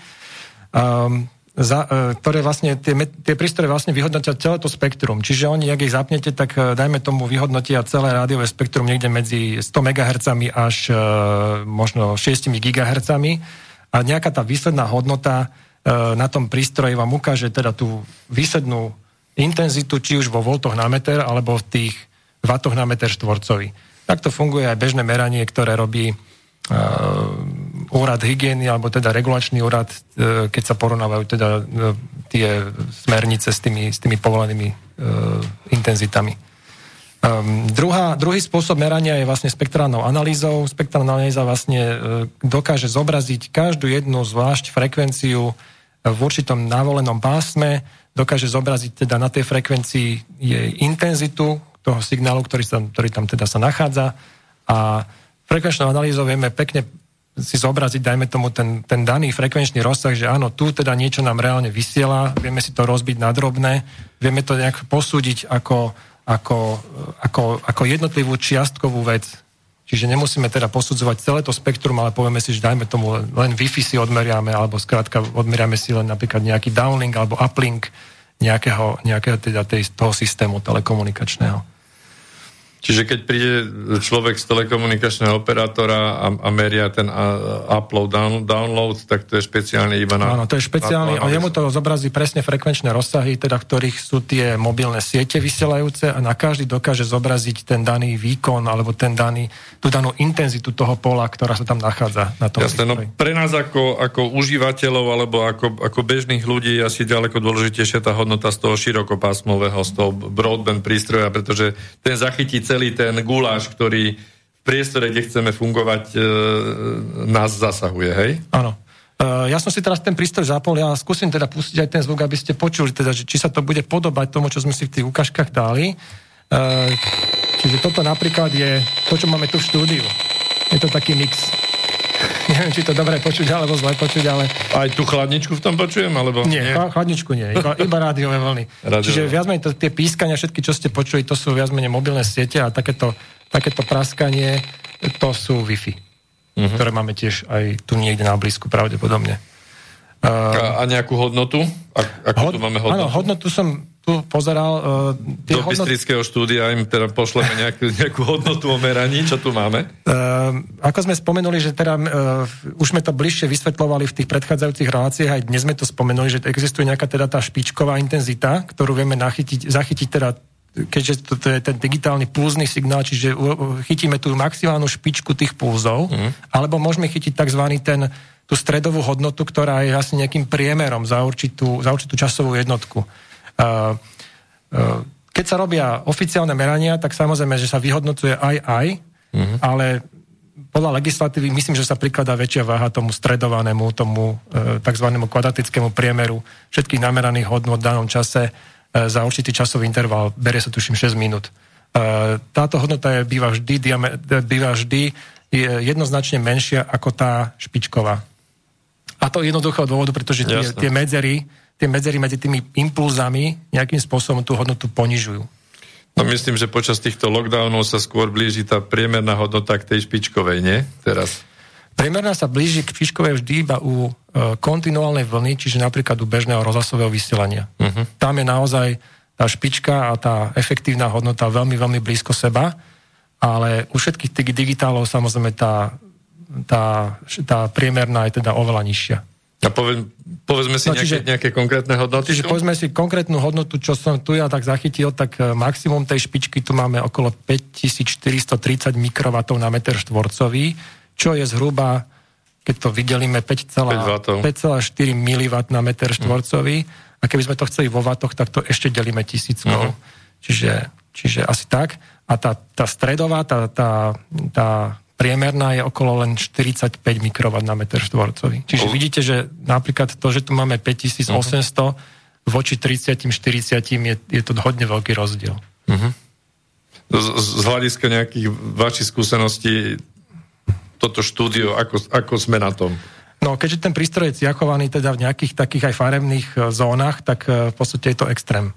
Už je to extrém, pretože uh-huh. uh, uh, tie prístroje, ktoré sú bežne na trhu, sú väčšinou ciachované v takých tých oveľa prísnejších, je, by som povedal, tých vyhodnoteniach, ako sú, ako sú bežne používané napríklad hygienou. Tá, tá, ten púzny charakter vlastne určuje to, že to, budeme, že to budeme nejakým spôsobom vyhodnocovať asi oveľa prísnejšie a tie prístroje sú ciachované tak, že už od tých tisíc mikrovatov napríklad ukazujú, že to je extrém. Uh-huh. Uh, Možno budeme o tom v ďalších reláciách hovoriť vlastne, aké sú, Nejaké... tie, aké sú tie zonácie no, vlastne normy, tých, áno. Tých, mm áno, tých limitov alebo tých vecí. Uh, čiže m, mm, taký ten, taký, keby to bolo to zelené pole, tak by nám to malo ukazovať niekde pod 1 mikrowatt. Asi tak je to ciachované. Uh-huh. Čiže ten, ten rozsah tisíc a nad tisíc už je pomerne ako vysoko. Čiže sme 5 krát exponovanejší túto momentálne, ako by to... Nie, ale nie je to nejaká neprirodzená hodnota. Takáto, mm. Tieto hodnoty sú aj bežné napríklad e, v takýchto väčších mestách, na námestiach a tak ďalej a tak ďalej. Čiže uh-huh. tam, kde sú už naozaj, kde sa to stretáva z rôznych smerov viac toho. Bežné už teraz v 21. storočí. Áno, tak sa dá povedať. Alebo dá sa povedať, že v tých 90. rokoch, keď sme teda nemali možno ani jednu mobilnú sieť, tak sme tie expozície mohli mať niekde na úrovni možno 0,01 až 0,1 mikrowatt na meter štvorcový. To záleží od toho, jak, sú, jak sme ďaleko od najbližšieho rozhlasového televízneho vysielača. Na to... Čiže 0,1 ste hovorili a teraz máme 5,4. Nie, teraz máme, 5, teraz máme 5 až 10 tisíc. To je, to je veľký násobok. Tak to je teda. Hej, ale tak vzhľadom na to, že máme nad sebou tiež nejaké mobilné siete, tak uh-huh. určite to, to není málo. A takisto aj Wi-Fi sú, ako sme spomínali v minulej relácii, sú tiež pomerne intenzívny zdroj. Takže ono Jasne. sa to tu skomuluje nejakým spôsobom. Uh-huh. Uh, možno by sme ešte mohli povedať, čo sa týka tých meraní, že teda aké máme e, rozsahy bežne používaných výkonov uh, a teda aj intenzít. Uh, tie výkony, ako sme spomínali, také tie najväčšie zdroje už, čo sme hovorili, sú radary, hej, možno 1 MW, takisto niektoré veľké televízne vysielače. A potom sa to postupne znižuje, znižuje. Ideme takým druhým najsilnejším zdrojom sú možno tie mikrovoľné rúry, a potom sú to základňové stanice, mobilné siete. A keď ideme ešte o nejaké dva rády nižšie, tak sú to samotné tie koncové zariadenia, čiže sú to Wi-Fi, mobilné telefóny, takisto tie Bluetooth zariadenia. A keď ideme ešte nižšie, nižšie, tak v podstate už tam, tam e, také tie najslabšie zdroje, ktoré sa vyskytujú okolo nás, sú možno také tie naozaj tie, tie Bluetooth zariadenia v podobe tých fitness náramkov a podobných vecí. Ale musíme povedať aj to, že tie mobilné telefóny v tých, pri dobrom pokrytí sú takisto veľmi slabé zdroje e, rádiového žiarenia. Čiže e, paradoxne možno považované za jeden z najsilnejších zdrojov, ale v skutočnosti vyžarený výkon, keď majú dobré pokrytie, je veľmi malý.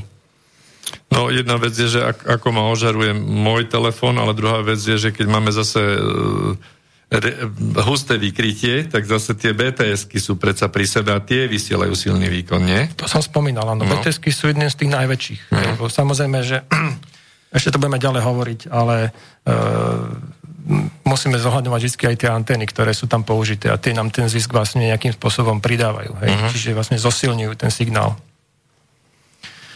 Uh, dobre. Uh, ešte by sme možno mohli povedať také, že čo je to hranica tepelného šumu. Hranica tepelného šumu je vôbec, uh, by som povedal, najnižšia intenzita, ktorú vieme nejakým spôsobom odlíšiť od takého toho reliktného zbytkového žiarenia každého energeticky te, teplého alebo tep, te, tepelne e, nejakým spôsobom e, nastaveného predmetu, ktorý, ktorý vyžaruje teda nejakú svoju energiu v podobe tých rádiových vln. E, to, to, tá najnižšia úroveň je zhruba niekde, ťažko sa to vyjadruje potom v tých jednotkách, ktoré som spomínal, už to by som radšej použil decibely, ale je to teda veľmi, veľmi to číselko pred tou jednotkou má asi možno 24,0 alebo tak ďalej, ale je to v tých mm. mikrovatoch na meter štvorcový. Takže pri, takomto, pri takejto intenzite naozaj teda to je, to je ten tepelný šum, ktorý teda, to je ten úplne to dno, ktoré viac menej vieme dneska odlišiť od nejakého reálneho signálu. Čiže na základe tohoto, tohoto minima sa vieme potom odraziť aj pri nejakým zachytávaní veľmi, veľmi vzdialených, ja neviem, e, rádiových zdrojov niekde z vesmíru a tak ďalej, keď použijeme obrovské paraboly.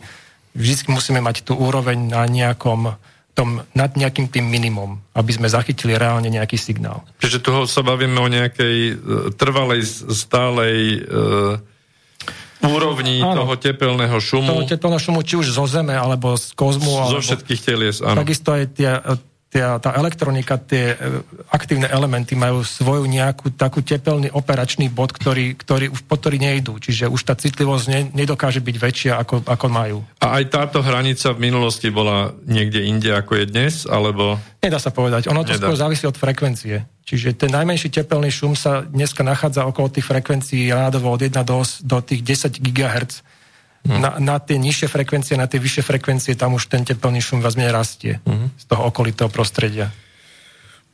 Čiže toto okno je také aj najviac otvorené nejakému takému prieskumu vesmíru. Čiže viac menej všetky radiolokátory alebo všetky komunikačné transpodery, ktoré komunikujú so vzdialenými družicami, vlastne používajú toto pásmo, aby sa doroz, vedeli dorozumieť e, s, s tým zariadením, aby teda ten šum bol čo najmenší a mohli tam mať čo najväčší signálový zisk.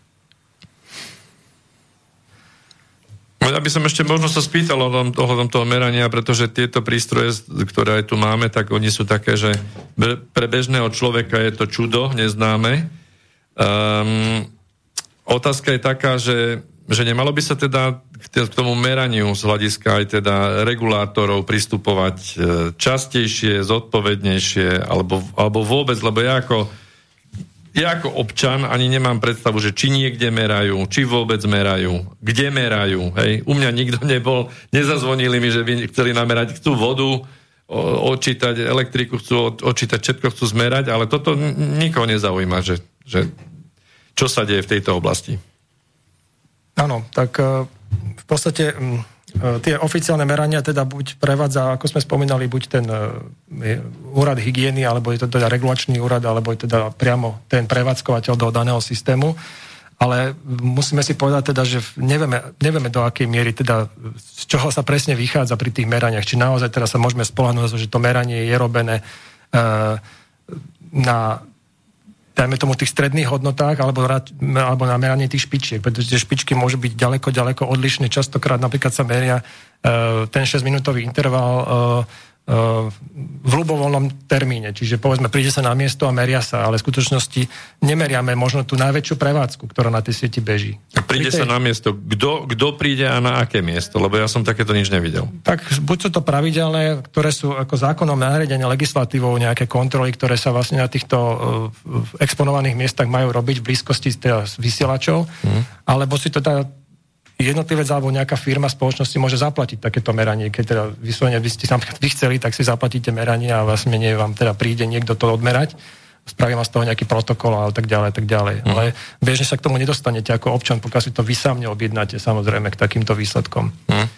To by sme možno mohli povedať, lebo ministerstvo dopravy sa práve nedávno pochválilo, že začal robiť nejakú takú mapku, kde chce vlastne približiť e, e, populácii, ako vyzerá expozične rozloženie rádiových polí na Slovensku, tak vypichli si viac menej niekoľko lokalít, teda asi v blízkosti asi v blízkosti základňových staníc, alebo ne, ťažko sa to nejak popisuje, ale merajú tam samozrejme mobilné siete, čiže výkon základňových staníc a teda intenzitu na tých lokalitách, kde sa postavili. A Zatiaľ je teda zmapované, ako vidím, tuším, stred Slovenska, niekde od Banskej Bystrice do, na smerom na juh, že?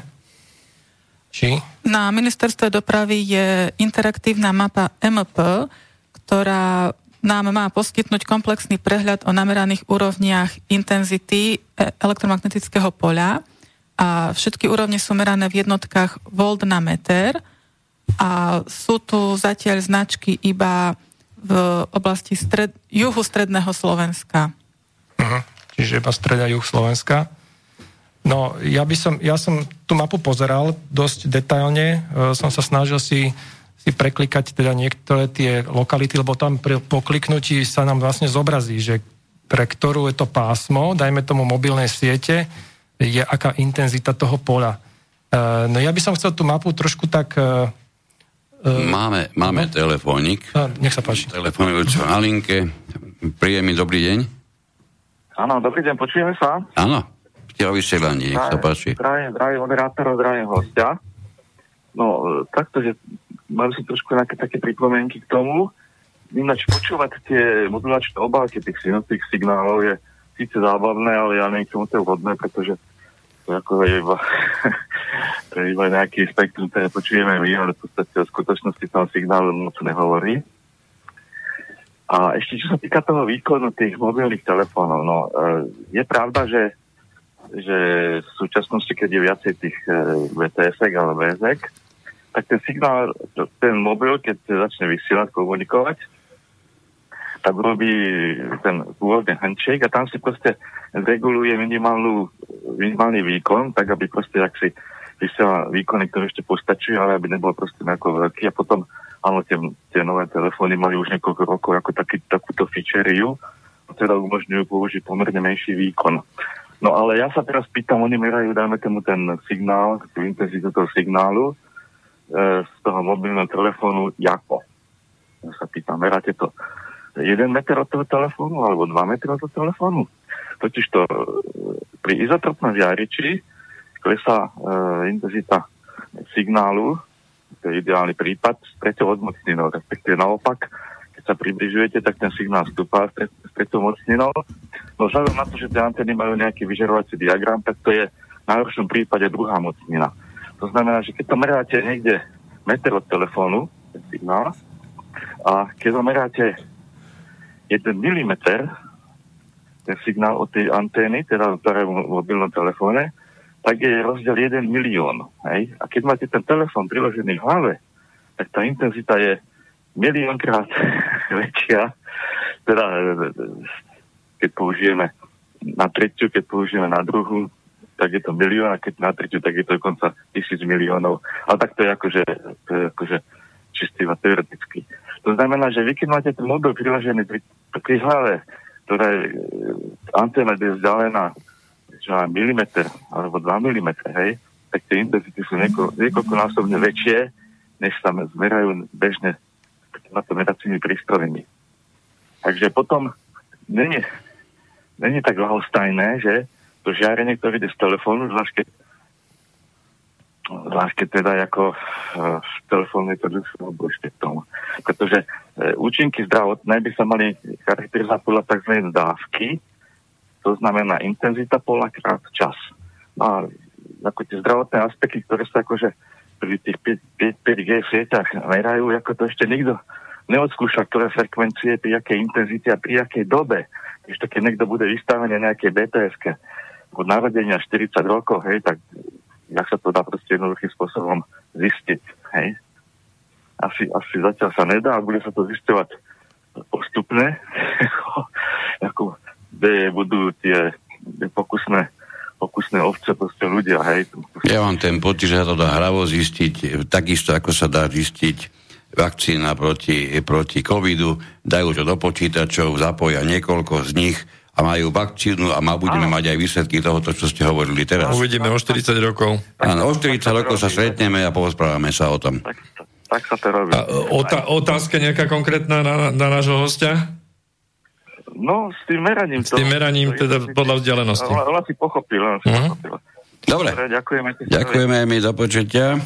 No, čiže ak som nás správne pochopil, čiže posluchač sa pýta na to, že v akej vzdialenosti by som mal mobil, mobilný telefón merať, hej? Mm. Že či to je podstatné uh, na ten výsledok. No určite je, uh, samozrejme, že to sme ešte o tom síce nehovorili, ale uh, tie antény samozrejme majú, majú nejaké zóny okolo seba a určite sa nedá merať uh, mobilný telefón 1 cm uh, teda od neho.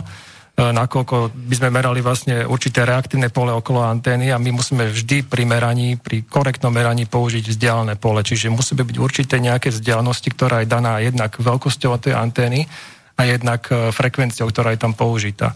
Čiže ja by som povedal, že tak všeobecne mobilný telefón, ktorý by som e, ľubovoľný dostal do ruky, tak viem asi, ako má veľkú anténu, že tu nebude väčšia možno ako 5 cm e, rozmerovo a že nebude používať frekvenciu menšiu ako 700 MHz a vyššiu ako, neviem, 3,5 GHz tak by som ho meral minimálne v tej vzdialenosti možno 20-30 cm, aby som dodržal tú, to vzdialené pole, čiže určitú tú, tú smerovú charakteristiku, teda určitú tú charakteristiku tej antény, kde už to to, to môžeme zanedbať jednoducho to, to pokrivenie toho, toho pola, ktoré vzniká v okolí tej antény. Čiže aby sme mali peknú sferickú vlnu na guli, tak by sme mali dodržať určitú vzdialenosť. No a tu som chcel práve poukázať, lebo e, častokrát sa v médiách ukazuje dosť uh, také zavadzajúce obrázky, že niekto priloží merák, uh, je to pritom oficiálna autorita, priloží merák na mobil a takýmto spôsobom vyhodnocuje expozíciu hej, z toho mobilu. Tak je to také závádzajú, pretože toto sa nedoko nedá urobiť. To, výsledok je zaručene skreslený. E, rovnaký a tým pádom to je cieľ dostať zaručenie skresený výsledok. Neviem, či to je cieľ, ale... No keď to takto vykonáva, tak zrejme ako poučená alebo odborne zdatná osoba musí vedieť, že dostane skreslený výsledok. Tiež som videl bežné autority, e, ktoré chodia merať, e, že idú do blízkosti, idú na strechu k anténe a viac menej priamo pri tej anténe, ktorá má možno výšku 2,5 metra, prevádzajú meranie, ktoré sú možno vzdialené možno od nej 7-8 metrov a prevádzajú vlastne meranie vyhodnotenie expozície, čo je keď by sme sa pozreli na to, že jaká je, jaká je, tá, jaká je, to, jaká je tá vzdialenosť toho, kde už je to vzdialené pole od tej antény, kde sa, kde sa môže korektne merať, dostali sme možno nejakú vzdialenosť 40 metrov alebo viac. Mm. Pri tých frekvenciách, ktoré sú tam na použité. Na baráku naproti. Presne tak. E, čiže ísť tej anténe a merať vlastne v blízkom poli alebo v reaktívnom poli tej antény je úplný nezmysel, pretože tam dostanete naozaj každý centimeter kúsok e, iný údaj, hej? Čiže tam naozaj je to, je to veľmi skreslené to meranie. Ale ano. vidie im vyššie číslo, nie? Nemusí, nemusí. Keďže, sa, keďže, to, keďže ten údaj není, není konštantne od tej, od, tej, od tej gulovej plochy viac menej vzdialený, čiže jednoducho tam tá gulová plocha nám, tá, tá pekná sferická plocha nám jednoducho musí definovať teda to minimálnu vzdialenosť. Keď nejdeme bližšie, dostaneme sa do nejakého do nejakého útvaru, ktorý je značne chaotický. Čiže pod anténou môže byť úplne iná hodnota ako tesne pred ňou, môže to byť od centimetr ďalej úplne iná hodnota a tak ďalej, tak ďalej. Čiže centimetr vedľa, veľmi blízko, môže byť, byť aj veľmi malé číslo. Áno, Keď môže. sme to ako keby tieni, alebo mimo lalovka. Môže, môže. Videl som dokonca obrázky, že proste niekto si na, na tyč namontuje teda pripevení merák a vyťahne ho rovno pred tú anténu asi do blízkosti možno aj 50 cm. No, takéto meranie je absolútne nezmyselné. Tam naozaj nemôže dostať, nemôžeme hovoriť o žiadnom nejakom korektnom výsledku merania. Ale teda v zmysle tom, že tie hodnoty tam budú skreslené, ale skreslené môžu byť na obidve strany. Je to tak? Môžu byť na obidve strany skreslené. No ale použije sa tá výhodnejšia. Ťažko povedať, ako to posudzovanie by sa malo robiť korektne vždy, vždy by to malo byť o tom vzdialenom poli a vždy by sa to malo uvažovať pri meraní. No, všetko okolo nás je korektné, určite aj to meranie. Dôležité, dôležité je to, že Dôležité je to, že pokiaľ mm, rozumiem tomu, čo ste teraz hovorili, tak pokiaľ máme korektne merať telefón, ako nám vyžaruje v 20 cm alebo 30 cm vzdialenosti, a prípadne nejakú tú BTS-kovú antenu 40 metrov, dajme tomu príklad, poviem od nej, aký potom je ten dopad na mňa ako na človeka, keď, keď telefonujem tak, že mám to naozaj na hlave nalepené a keď, dajme tomu, bývam na 12. poschodí, kde nado mnou presne 2 metre nad mojou hlavou je bts ja by, som ten, ja by som tento prípad, čo ste popísali, ešte trošku poopravil. Nie, že nad hlavou ju máte, ale máte ju oproti. Uh-huh. Čiže vy ste na 12. poschodí, ona je na 13. poschodí na oproti stojacom objekte. Tak uh-huh. uh, myslím, že tam je ten dopad veľmi, veľmi rozdielny. Najmä napríklad a vtedy, ak máte vy zmluvu s tým istým operátorom, ktorý prevádzkuje tú stanicu. Pretože tá stanica vás ožaruje 24 hodín denne, dá sa povedať celoživotne, nejakým, nejakou intenzitou. Hej. Dá sa povedať, že tam sú intenzity možno, že okolo, to sú rádovo 100 tisíce mikrovatov alebo stovky milivatov na meter štvorcový. Ale vy ten telefon používate možno, že pri, no, keď poviem, že pri hlave ho máte nalepený vyslovene, tak ho používate možno 20 minút denne, dajme tomu. Čiže tá expozičná doba je tam nepomerne menšia, aj keď je to síce na dennej báze, ale je to, je to teda oveľa nižšie. A samozrejme, keď máte presne, teda aj ako som hovoril, zmluvu s tým istým operátorom, ako tá, tá, tá, tá stojaca stanica na tom oproti objekte, tak ten váš telefon bude pri tom veľmi dobrom pokrytí mať naozaj tak, tak, uh, tak slabý výkon, že skutočne ho, vy ho nedokážete rozoznať od, od nejakého toho pozadia, ktoré sa tam nachádza, toho signálu, čo vytvára tá, tá základňová stanica. A, čiže ten, ten telefón ako keby vôbec nezaváži tým, ako tým prínosom toho, tej intenzity. To sférické šírenie, čiže po guli, e, pod tým vysielačom vlastne je nejakým spôsobom e, nekonzistentné, je narušené, alebo je tam nejaký tieň pod, pod to určite je, pre, určite je, pretože to sú sektorové antény a tie sektorové antény sme minule mm. popisovali, tie majú určitý uhol vyžarovania a tam e, bezprostredne pod to vantovo nad anténou tam máte veľmi nekonzistentné to pole a je oveľa, oveľa menšie a intenzitne ako, ako pred ňou ako pred tým lalkom, pred tým čelom. Takže dať si namontovať anténu na, na, na vlastný bytový dom a zarábať na tom, to je celkom, celkom v pohode. Je to lepšia Horšie situácia. sú tí naproti. Je to lepšia situácia určite. To je veľká novinka, lebo toto aj ako správca bytového domu naozaj počujem tejto chvíli poprvýkrát a doteraz sa celé, celé to úsilie o nejaké finančné vysporiadanie v súvislosti s osadením antény výhradne viazalo na, na dom, na ktorom bolo osadená. Dokonca sme zaznamenali aj prípady, kedy si mysleli, že budú finančne zvýhodňovaní len, len um, vlastníci bytov v konkrétnej, konkrétnom vchode. Hej, čiže už ani tí, čo sú vedľa, tých sa to nemalo týkať. To sme až tak ďaleko prišli v niektorých predstavách, čo to je šírenie, šírenie tohoto, tohoto nepríjemná. Môže byť rozdiel, poviem rádovo, možno až e, v tisíc násobkoch, 10 tisíc násobkoch tých expozícií pod a pred. Čiže horšie je to, čo je oproti mne na streche, horšie ako to, čo mám hlavu. Pokiaľ je to teda samozrejme ešte možno nevýhodná situácia, že to otočené tým, tým čelom mm-hmm, priamo mm-hmm, k vám. Mm-hmm. Hej? Čiže môže to byť bokom, ale môže to byť aj priamo k vám. Mm-hmm. No, no, ja myslím, že by sme mohli prejsť teraz k tým, k tým médiám, že? Mm-hmm. Spomínali ste, že telefóny z 2G mali vyššie výkony ako neskôr 3G, 4G, 5G. A častý argument v médiách je, aj ľudia, obyť, ob, občania teda predpokladajú, že keďže budeme mať hustejšiu sieť, tak výkony budú nižšie, takže je to v princípe rovnomernejšie pokrytie. Je to teda tak, že 5G sieť bude síce hustejšia, ale s mizivými výkonmi?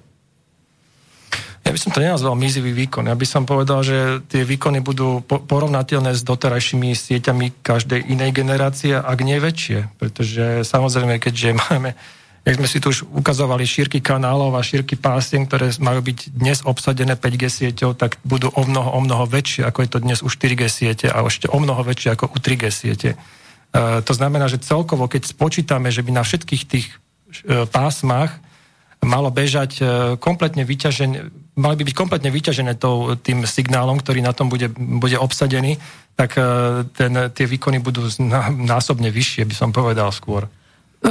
Čiže my keď hovoríme o malom výkone, ten malý výkon sa týka nejakého jedného kanála, nejakého úzkeho frekvenčného pásma, ale vy vravíte, že tých pásem bude veľa. Bude veľa, určite, lebo dnes už sú na to viac menej zalicencované frekvencie, takže aspoň teda vo veľkom mestách, kde sa plánuje 3,4 až 3,8 GHz pásmo, to je 400 MHz široké pásmo, ktoré keď bude celé obsadené teoreticky všetkými operátormi, tak e, samozrejme tie expozície to určite ovplyvní smerom, teda vyššie budú.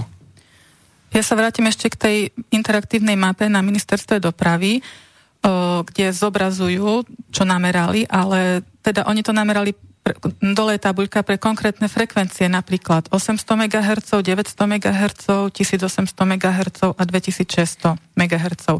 Čiže tieto výkony, čo oni tu zobrazili, sa týkajú len týchto frekvencií alebo možno úzkých pásiem, ale vy vravíte teda, Ale že... spomínali tam aj širokopásmové meranie, ako pozerám. Prvé je širokopásmové, áno. No, to širokopásmové meranie je, je také zavádzajúce, pretože není povedané, čo sa pod tým širokopásmovým myslí. Čiže čo je dolná hranica, napríklad čo je horná hranica.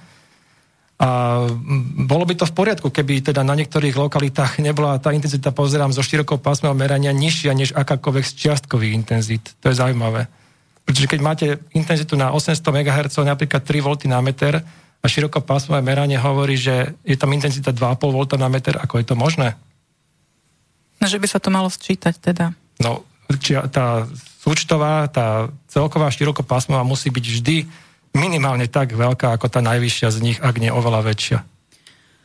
Z toho, čo hovoríte, mi teda dáva zmysel aj ďalší mýtus, ktorý sa v médiách prezentuje, že máme tu viac než 90 rokov rozhlasového a televízneho vysielania, ktoré do nás pražili kilowaty a čo sa teda teraz ťažujeme, keď 5G bude teda mať nižšie výkony. Čiže ja som to pochopila tak, že to rozhlasové a televízne vysielanie mali menšie kanály a teda v súčte toho, alebo dobre tomu rozumiem, a teraz bude viac kanálov? Sme, sme späť v, v tom Dunaji alebo s tými mravčekmi. Uh, áno, tak ja by, ja by som tu chcel k tomu povedať toľko, áno. Tak e, keď do nás pražili kilovaty, e, určite, že televízny vysielač, ktorý e, bol teda napríklad tu na Kamziku alebo na Nitrianskom zobore, alebo tých, pri tých väčších mestách sa budovali vysielače a takisto vykrývače na tých pohoriach, tak samozrejme, že mali nejaké výkony. Tie výkony záviseli veľmi od toho, aby teda dochádzalo k spolahnému pokrytiu územia, Čiže na tých, na tých nižších frekvenciách, keď sa začínalo okolo tých 40-50 MHz, čo bol prvý televízny program, tam tie výkony nemuseli byť veľmi veľké, hej. Ale už keď sa prechádzalo na tie frekvencie, ktoré sú radovo stovkách MHz, ktoré sa aj dnes používajú, čiže okolo tých 600-700 MHz, tak tam tie výkony násobne museli samozrejme vzrásť, pretože to, to šírenie, ako sme z minule spomínali, je oveľa horšie pri tých vyšších frekvenciách. No, takže neboli výnimky ani megawatového vysielača tu na Kamziku pre druhý televízny program, to bol vyžiarený výkon toho vysielača a musíme si ale povedať, že ten, e, ten vysielač teda stál na, na Kamziku a v blízkosti teda do jedného kilometra neboli obydlia, ktoré by teda boli hodne populačne obsadené. Takže z tohto pohľadu tá, tá, tá samotná expozícia, v tom jednom kilometri sme si minule hovorili, že jednom kilometri z takéhoto zdroja môže byť teoreticky možno nejakých 10 mW na meter štvorcový čo je dnes bežná vec aj tu na u nás v štúdiu. Takže e, vo všetkých tých väčších vzdialenostiach od tohto vysielača alebo takýchto vysielačov tie, tie hodnoty boli násobne, násobne menšie, keďže zo štvorcom vzdialenosti klesá tá hustota toho výkonového toku. Takže hovoriť o nejakom pražení kilovatov, to môžu naozaj povedať ľudia, ktorí možno žili e, v bezprostrednej blízkosti priamo pod tým stĺpom toho vysielača. Áno, tí možno, že boli exponovaní a sú aj možno exponovaní, ale to, to percento populácie je tak nízke, že v porovnaní s dnešným pokrytím mobilných sietí, ktoré sú skutočne vo veľkých mestách aj v obciach skoro na každom, skoro na každom druhom dome si dovolím povedať, je nepomer. Tie výkony tých televíznych vysielačov sme hovorili, že teda mohli byť vyžiarné výkony okolo toho tých stoviek kW až, meg, až megawatt ale v skutočnosti vyžiarené výkony dnešných mobilných sietí sú niekde okolo 5 až 15 kW na každý ten jeden vysielač. Takže musíme si zase zobrať do úvahy, že či, či to rozloženie toho výkonu pri takýchto, pri takýchto každo, každo druhodomových e, lokalitách je, je iné ako pri takom jednom dvoch vysielačoch na celé územie Slovenska, ktoré bolo vlastne teda rozložené oveľa redšie. No a ešte takýto postreh, že je pek, pekná sobota, ideme do prírody na kolíbu, sa prejsť do čistej prírody, nadýchať sa čistého vzduchu a nakrmíme sa tam teda nejakými vatmi na meter štvorcový. A ukončíme to, ukončíme to v reštaurácii na Kamziku. No, tam je to ako v okolí. V okolí je to veľmi závislé od toho, kam sú nasmerované tie antenné systémy. Každý ten antenný systém, či televízny alebo rozhlasový, má, nejakú, má nejaký, teda, ten, ten tvar tej anteny je proste nejakým tak spôsobom vymyslený, aby do určitého smeru vyžaroval tú energiu. Čiže nie je to jeden stĺp alebo jeden brúd, ktorý vlastne, okolo ktorého sa tá energia šíri, ale sú to väčšinou smerové anteny, ktoré na určitý smer proste nejakým reflektorom odrážajú ten signál, čiže napríklad na Podunajskú nížinu alebo smerom na Záhorie a tak ďalej a tak ďalej. Čiže e, tá energia je vlastne celým týmto antenným systémom tam smerovaná, čiže dole a napríklad hore a takisto na opačnú stranu na Rakúsko ide toho to intenzity minimum, dá sa povedať. Čiže, čiže veľmi, veľmi čiže závisí... vysielač je vysoký, je na tom Áno. na špici kopca, čiže my sme, ja neviem, o 100 metrov pod tým. Takže no, teoreticky... Antenný systém väčšinou na Kamziku býva niekde tak možno vo výške nejakých 200 až, až 250 metrov, čo aspoň som videl.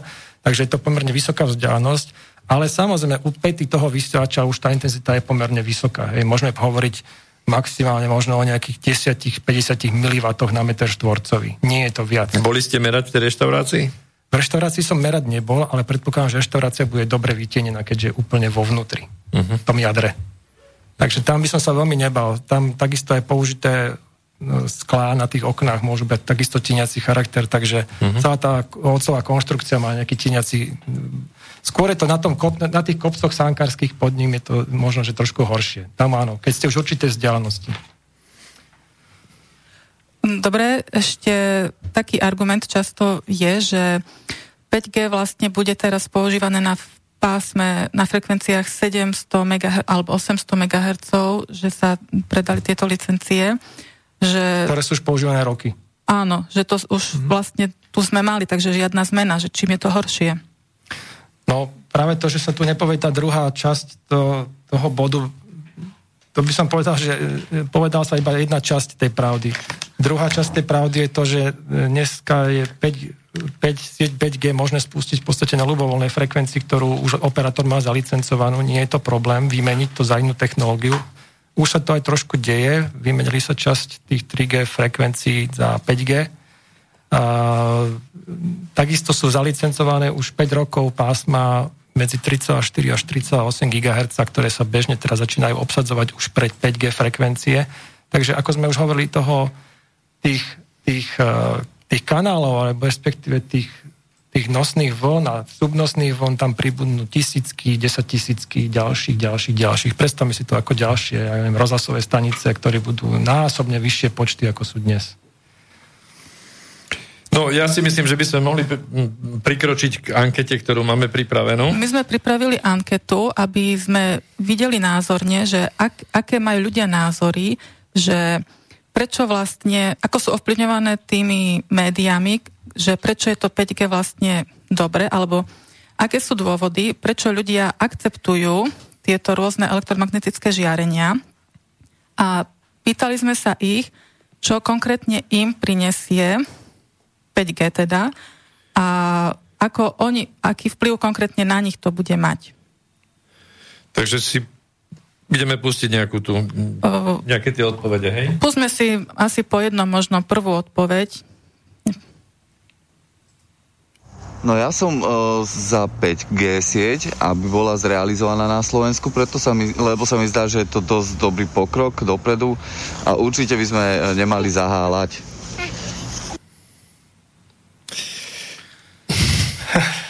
Výborné. Taký informovaný súhlas. Informovaný súhlas, nie, nie, ktorý... to je, nie je informovaný, to je zdací súhlas. Jemu sa zdalo, on nie je informovaný, mu sa zdá. No. Kým to začal. Mnoho ľuďom sa mnoho vecí zdá aj ďaká médiám. No, v mene pokroku sme vynašli aj azbest a v mene pokroku sme vynašli aj atomovú bombu. Tak isté, je to, ten pokrok určite nezastavíme a možno, že by to, možno, že by to bolo v pohode akceptovateľné, keby to, nebolo také, keby to nemalo také parametre a taký nástup, ako to dnes e, sa zdá, že bude mať, tak e, akákoľvek ďalšia generácia mobilných sietí by mala takisto prihľadať aj myslím na nejaké to hľadisko toho, že nejakým spôsobom budeme obmedzovať tú expozíciu, keď už zavádzame niečo nové. Aby sme sa náhodou nedostali do stavu, že niekedy v budúcnosti zistíme, že samotný pokrok bol zákrokom. Ja by som v tomto prí, bode zdôraznila, že naša petícia, ktorej som členkou, teda... Petičný výbor. Petičného výboru, zdôrazňuje, že my nie sme proti pokroku, ale sme za to, aby sa ten pokrok zavádzal vedome, informovane alebo rozumne. Podobne, kedysi, keď sa vynašiel penicilín, tak začal sa používať hromadne Viem, že sa dával do polievok a proste preventívne sa všade dával, pretože ľudia si mysleli, aký úžasný pokrok a bola to nová technológia, ale boli netušené možnosti jej využitia. Proste nevedelo sa všetko a až časom sa zistilo, aké rôzne chyby ľudia spravili. Čiže uh, my hlásame, že nepoužívajme niečo, čo ešte nepoznáme podrobne alebo nevieme, aké všetky dôsledky to môže priniesť. A respektíve postupne, alebo nie paušálne, že použijeme to niekde na nejakej časti, nie paušálne pre všetkých, aby sme si nezničili naraz všetko. Dáme si, si nejaký ďalší názor? Nie, ja to považujem stále tieto, tieto kladné vyjadrenia za, za výsledok ne, nejapnej, neviem to rýchlo povedať po slovensky, mediálnej masáže, ktorá tu prebieha pomerne dlho o takmer neškodlivosti čohokoľvek, to sa netýka len 5G, ale všetko, čo má prísť a istým spôsobom to niečo môže priniesť aj, aj, aj negatívne, tak je tie výhody, tie bonusy toho sú vždy mimoriadne vynášané do nebies a, negatíva sú prakticky zanedbávané alebo sú ušliapávané, ba dokonca neraz aj nositelia upozornení na tie negatíva. No to, je to máme pri GMO, to máme pri mno, rôznych iných veciach. 5G v žiadnom prípade nie je výnimkou. Okrem iného, toto bol ten dôvod, prečo sme, prečo sme tento pro, projekt na vlnách rozumu vôbec, vôbec dali, dávali dohromady. Tak. Máme ďalšie zvuky. No, poďme na ne. Takže druhý v ankete odpovedajúci. Hej, som za 5G kvôli tomu, lebo to dokáže pomáhať v medicíne. Gratulujeme. Ja.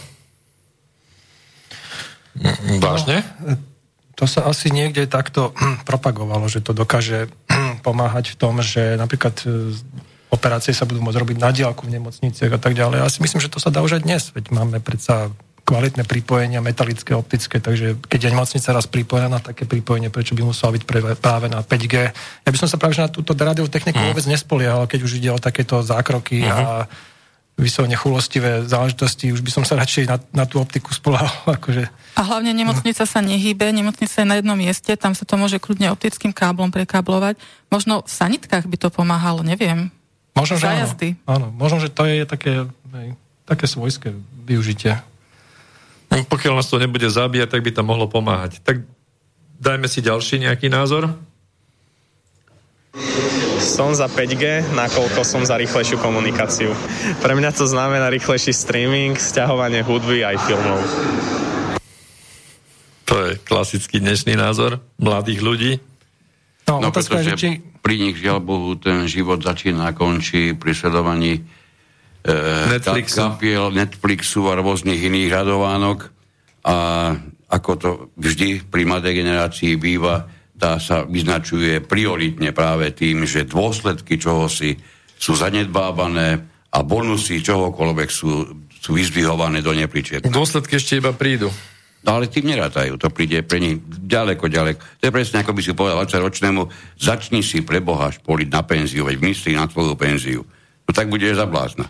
No. no, ja si myslím, že pre, dobre, pre mobilné, pre mobilné aplikácie to, to není problém, ale skôr je to teda, že keď už uh, mám pripojenie nejaké pevné, ktoré mám paušálne zaplatené doma, tak uh, určite by som skôr využíval na takéto, na takéto streamovanie alebo na veľké downloady asi, asi tam. Ako, ako platil si každý jeden byte, tak to cez mobilnú sieť. Hm. No, on to chcel robiť práve, že na ulici, predpokladám, za, za chodu. A len tu teda posluchačom pripomeniem, že keď sedíte v kancelárii, v práci, tak mobil sa dá pripojiť káblikom na Ethernet. Sme hovorili, áno, aj. Uh-huh. Tak ďalší názor? Môj názor je teda, že pokrok nezastavíme. 5G, 4G, 30G a tak ďalej nemôže mať vplyv na životné prostredie a ľudí ako vo veľkom.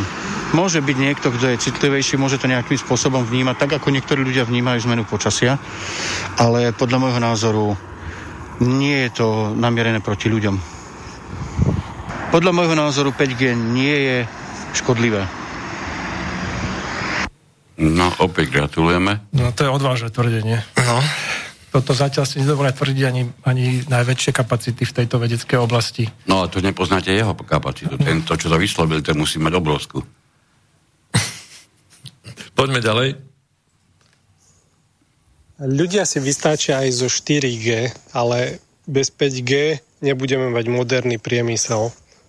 samonavádzacie auta, operácie na diaľku a rôzne iné veci, ktoré nás čakajú. Áno, tu sme, v podstate sme stále oklieštení týmito dvoma príkladmi, ako vidno, že mm, v podstate ten pokrok majú znamenať len tie autonómne auta alebo tie operácie na diaľku, ale autonómne auta už neexistujú a pritom nemusia byť závislé na 5G sieti čo viem. Každé autonómne auto by malo mať, e, sa vedieť spolohnúť samo na seba, predovšetkým a na svoje vlastné senzory a všetky tie všetky tie inteligentné veci, ktoré obsahuje, aby nebolo závislé na sieti, ktorá môže kedykoľvek viac menej zlyhať a tým pádom do, môže dôjsť k niečomu oveľa horšiemu, ako dnes sa deje. Sieť zlyha dojde k masovej havárii, sieť no. zlyha dojde k prerušeniu tepny alebo nervu pri operácii a tak ďalej, že? No. Čo pri, čo pri tej e, svetlotechnike alebo pri tom optickom prenos, prenose káblu, e, prenos, optickom prenose je, je mimoriadne málo pravdepodobné. I keď, ja, I keď ja tomu rozumiem, že samozrejme, že vo veľkých mestách sa hovorí ľuďom ináč ako na vidieku. To je úplne pochopiteľné vo veľkých mestách, kde je teda prítomná tá rýchla metalická alebo optická sieť, tam, je, tam sú tie podmienky úplne iné ako na tom vidieku. Na tom vidieku častokrát nemáme inú možnosť sa dostať k internetu ako len pomocou mobilnej siete. Ale vždy by to malo byť robené s rozumom, čiže nie za každú cenu viac menej musím používať ten mobil ako taký, že idem po ulici a len tam môžem dátovať, ale teda aj v tých domácnostiach čo som aspoň videl, není problém častokrát inštalovať obyčajnú antenu na strešnou konštrukciu, ktorú namierim na tú, na tú antenu operátora a mám zabezpečený pomerne rýchly spolahlivý internet. Aj taká, taká možnosť je. A doma mm. používať už len také tie Iba bezpečnejšie kábel. Mm-hmm. Áno, alternatívy. Ešte máme? Uh, ja ešte najprv poviem, že uh, v Maďarsku budujú testovaciu dráhu pre samoriadiace autá. Je to v meste uh, Zála Egersek Zdieľam tento článok na stránke odborne proti 5G a ide o to, že Maďari vnímajú túto príležitosť ako, že môžu byť výťazmi digitálnej transformácie, že je to pre nich obrovská príležitosť, že oni naozaj investujú do toho 5G a do tých autonómnych aut a majú tam obrovskú dráhu, testovaciu dráhu vybudovanú. No, máme ešte nejaký, nejak, nejaká máme, anketára? Máme, máme ešte. No, tak ešte dajme. Jedna krajšia odpoveď ako druhá. Tak. Ľudia si vystáčia aj zo 4G, ale bez 5G nebudeme mať moderný priemysel. A tak sa nám zopakovalo? A auta, to tam bolo dvakrát. Operácie na diaľku a rôzne iné veci, ktoré nás čakajú.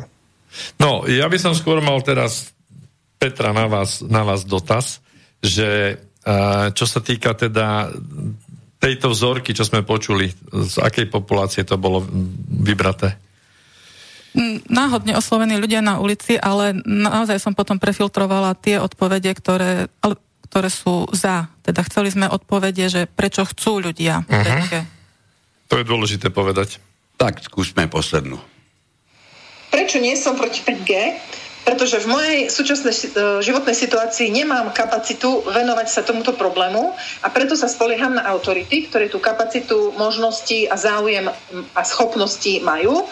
A z tohto zdroja viem, že tam nie sú nejaké vážne nežadúce účinky. Naopak na druhej strane viem, že 5G e, je technologický pokrok, ktorý my ako ľudstvo v budúcnosti veľmi oceníme a preto hodnotím, že sú tam väčšie prínosy ako e, negatíva. No tu by bolo treba asi úplne najviac gratulovať k názoru, pretože spoliehať sa na autority a pritom nevšímať si napríklad, že mnohé z tých autorít, ktoré sa nielen tejto oblasti a mnohých iných, COVID nevynímajúc, vyjadrujú rôznym spôsobom, sa nevyjadrujú na základe vlastnej odbornosti, ale mnohokrát na základe bonusov, ktoré im boli za tieto vyjadrenia prislúbené, tu sa nemusíme, nemusíme váhať, či to tak je, pretože takto bez pochyby je. Ja by som chcela podotknúť, že podobný názor má mnoho ľudí a ktorí si to vedia dokonca aj racionálne obhajiť, teda ako povedala pani, že uh, nemôžeme mať energiu my všetci, aby sme vedeli všetko. Takisto ako každý rodič, keď chce mať deti, tak nebude 6 rokov študovať, aby vedel potom liečiť svoje deti, že na to máme určité autority, že ideme ku doktorke, ktorej veríme a ktorá nám pomôže. Lenže tu treba vziať druhý aspekt do, do úvahy, že tie autority my si nevolíme tak, aby oni preberali za nás zodpovednosť. Že my si ich volíme, alebo tie autority, alebo odborníci sú tu preto, aby nám zjednodušili proces vý, um, výberu, um, zhodnotenia dát, alebo proces štúdia, alebo získavať nejaké informácie. A tá autorita, ten odborník nám potom má tie informácie podať zrozumiteľnou formou a my sa musíme sami rozhodnúť. Platí to presne v každej ambulancii, že keď prídete, vy musíte podpísať informovaný súhlas. Na to funguje inštitút informovaného súhlasu, že doktor vás má informovať, ale finálne rozhodnutie musíte spraviť vy. On nepreberá za vás zodpovednosť. Teda, tak by to malo byť správne. Ale poznáme Slovákov, teda oni prídu a slepo dôverujú doktorovi a podpíšu tlačivo bez toho, aby si ho prečítali. A my len apelujeme na to, že takto to nie je správne. Autority nepreberajú zodpovednosť za nás, ale pomáhajú nám sa zodpovedne rozhodovať.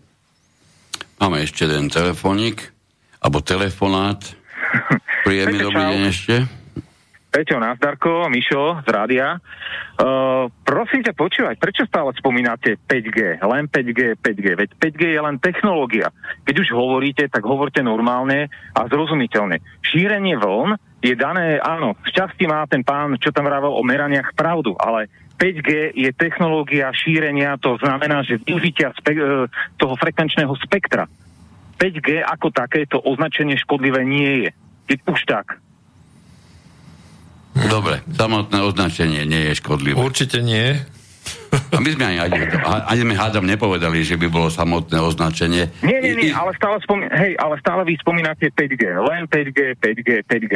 Nie, to je len využitie frekvenčného spek- spektra, to máte ten kvám 256, keď ja neviem, ten, kto sa vy- vyzná v šírení v internete a podobne, digitál, treba, čo je už teraz bežné, využíva to, to frekvenčné pásmo na maximum. To, to znamená, že má pridelené nejaké, nejakú, nejakú šírku pásma, či už 15 MHz a podobne a v tom e, e, každá tá technológia jednoducho dokáže využiť to, to frekvenčné pásmo na maximum. Ak sa bavíme o tom, že e, to žiarenie, ktoré je e, vyžarované cez anténu, teda od vysielača, dobre, môžeme sa o tom baviť, ale súčasné nejaké normy, ktoré sú, tak e, jednoducho zabezpečujú to, že vy si nemôžete dovoliť, ani, ani, ani tí výrobcia, výrobcovia si nevedia, alebo nemôžu dovoliť to, že vyrobia niečo, čo je zdraviu škodlivé. Áno, keď sa e, bavíme o tom, že teda, dobre, keď už teda e, tam bolo spomenuté, že to je škodlivé a že je to proti a nejaká petícia a podobne, tak potom nepoužívajte televízory, ne, nepoužívajte, ja neviem, telefóny a podobné veci. Vrátime sa ku káblom a podobne. Áno, je to najbezpečnejšie, ale jednoducho ako e, situácia je, aká je, to by, to by sme naozaj potom nemali uh, doma mať ani práčky, ani podobne, lebo tá tiež uh, po zapnutí vyžaruje nejakú energiu.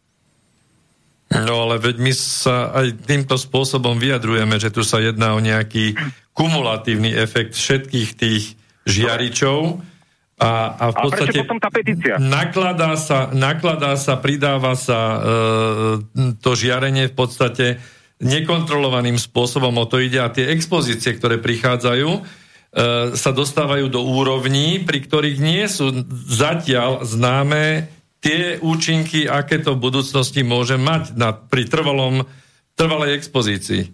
E, no dobre. Pán Bala, nech Áno. sa páči, skúste zareagovať. Moment. Ešte, ešte. No, no ja, ja, som, ja som nič konkrétne k 5G ako viac menej nehovoril. Ja som, ja som popisoval situáciu, že vlastne nástupom tejto novej technológie, ale každej ďalšej novej technológie vlastne zaberáme staršie, stále väčšie a väčšie, širšie pásma. To znamená, že keď na tých pásmach kompletne spustíme tú technológiu, tak jednoducho tá expozícia porastie a porastie výrazne keď obsadíme všetky pásma. Dnes nemôžeme porovnávať, aké pásmo zabera 2G voči 5G. To sú, to sú násobky, to sú 100 násobky väčšie. Čiže keď príde 6G, bude, predpokladám, že to bude zase ďalší 100 násobok toho, čo máme dneska pre 5G vyhradené, áno? Čiže to, tam, je, tam je ten problém, ktorý z toho pramení. No pozor, frekvenčné pásma sú pridelené e, na základe nie, nejakých dohôd a podobne. iné, in, iné pásma sú od povedzme 1000, pardon, 110 MHz po povedzme 440 MHz a podobne. Každé to frekvenčné pásmo e, využíva iné, iné žiarenie, to je jedna vec, a je využívané na niečo iné. Vieme, že nižšie pásma majú väčšiu, e, dokážu preletieť väčšiu vzdialenosť, vyššie, tam stačí povedzme jedna stena a stlmí sa žiarenie o povedzme polovicu, hej? A uh, už teraz v, pod, v podstate je to frekvenčné pás, pásmo plné. Tam sa využívajú iba frekvencie, ktoré sú uvo- uvoľnené, povedzme, televíznym vysielaním a podobne. Tu vás musím opraviť, to pásmo nie je plné. Stačí si zobrať spektrálny analyzátor a skúste si prejsť po meste, že čo je plné. Dneska máte v skutočnosti signál len na tých pásmach, ktoré reálne teda používa nejaký zdroj, to znamená najviac televízne vysielanie, rozhlasové vysielanie a potom tu máte iba mobilné siete. Nič iné tam viac menej dneska uh, tak markantne nie je. Dobre, dobre, ale pokiaľ sa bavíme o, o, o vyžarovaní, to znamená, že rádia, televízie, ja neviem, vysielačky, Uh, sa, samozrejme, no. že tie frekvenčné pás, pásma sú, uh, sú nejak limitované a ohraničené, ohraničené nejakou komisiou. V, v našom prípade na, na Slovensku je, je to telekomunikačný úrad, ktorý rozhoduje, že čo na akom pás, pásme bude. A v podstate to, to, čo je voľne dostupné, alebo respektíve pridelené, tak sa využíva na, na maximum. A takisto uh, aj to každé pásmo, ktoré je pridelené, má určitú rezervu, kde vy tam nemôžete len tak nie, niečo dať, lebo, lebo by rušilo tú inú frekvenciu, alebo respektíve ten kanál, ktorý je, uh, ktorý je vedľa. Pret, uh, preto sa možno, že zdá, že, teda, že to není úplne plné, ale v podstate je. Každé to frekvenčné pásmo má už nejakú svoju fu- funkciu a je zaplnené. Či už je to Bluetooth, Wi-Fi a podobne. No, to sú veľmi maličké pásma a naozaj, keď si zoberieme to z globálu, že tie frekvencie do 6 GHz by sme mali poňať, tak naozaj najviac nám zaberá z toho práve non-stop bežiaca mobilná sieť. To je alfa, omega, to nie je oškripiteľný fakt. Takže no keď no to si zoberie... pravdu. To je, to je zase, áno, že to je, to je zase pra, pra, pravda, lebo je to najvýraznejšie, keďže to používame najčastejšie. To je no, jasné. No, Michal, Ale aj tie vysielače sú, sú, sú, sú v takej hustote, aspoň v mestských zástavbách, že sa, samozrejme, že iný výkon má, má vysielač, ktorý je mimo, mimo mesta, kde tam pot, po, potrebujete dať maximum a iný výkon má v meste treba. Nie, to není celkom pravda, s tým by som polemizoval. No, pozri, takto, Michal, návrh môj, hej, pri najbližšej možnosti spravíme vysielanie, kde budete prítomní vy dvaja, tak. budete si mať možnosť konfrontovať svoje názory, pretože táto, táto naša relácia dnes, žiaľ Bohu, v tejto chvíli končí a my určite nechceme prísť o žiadne múdro, či z jednej, či z druhej strany, veľa, veľa racionality je v tom, čo hovorí jeden aj druhý a ja tu nie som na to, aby som to rozsudzoval. Ja poprosím poslucháča, či by mohol poslať do štúdia mail, aby sme máme, mali na máme, kontakt. to, máme ho. Máme, máme, vieme. Všetko máme, presne vieme, o koho ide. Ďakujeme. Michal, ďakujeme pekne. Budeme sa, ti, budeme sa ti ozývať, alebo ozveme Dobre. sa ti. Máte sa krásne. Ďakujem, ahoj. No, e, neštandardné nakoniec, ale ja som rád, keď vzniká polemika, pretože keď polemiky nie je, tak e, môže to mať zapríčinu len to, že sa niečoho zúčastňujú neinformovaní alebo príliš motivovaní. No, Takže ja, dobre, že polemika vznikla. Ja sa v každom prípade teším, že budeme tu mať diely, v ktorých budeme sa na toto pozerať aj z medicínskeho hľadiska a budeme tu mať aj ľudí, ktorí sú naozaj teda citliví na elektromagnetické žiarenie až do tej miery, že im to robí vážne problémy. A, ja za mňa, toto už ako bude moje záverečné slovo, záverečná veta, uh, vieme, vieme iste, že živé organizmy majú vo svojom tele tzv. feroproteíny. To znamená, to sú, to sú bielkoviny, ktoré reagujú na elektromagnetické žiarenie.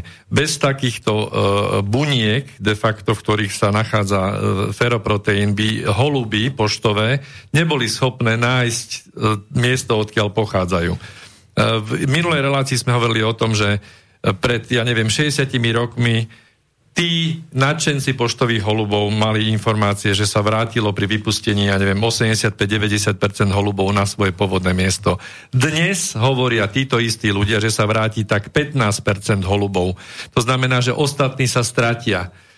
Takže toto je dosah konkrétne na poštových holubov. Aké toto má dosahy na, na migrujúce, ja neviem, labute, e, kačice, husy a rôzne iné vtáctvo?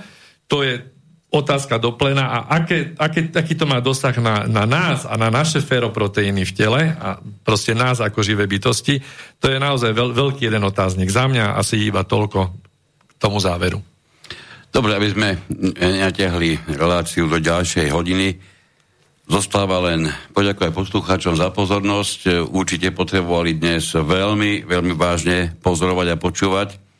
Poďakovanie pánovi, pánovi Balajovi, ďakujeme pekne a samozrejme pani, pani Petre Bertovej. No a v neposlednom rade môjmu kolegovi Petrovi Luknarovi a môjmu kolegovi Miroslavovi Kantnerovi. Ďakujeme za pozornosť, budeme sa počuť najbližšie v útorok, najbližší útorok o pol 9. večer. Do počutia. Táto relácia vznikla za podpory dobrovoľných príspevkov našich poslucháčov. Ty, ty sa k ním môžeš pridať. Viac informácií nájdeš na www.slobodnyvysielac.sk Ďakujeme.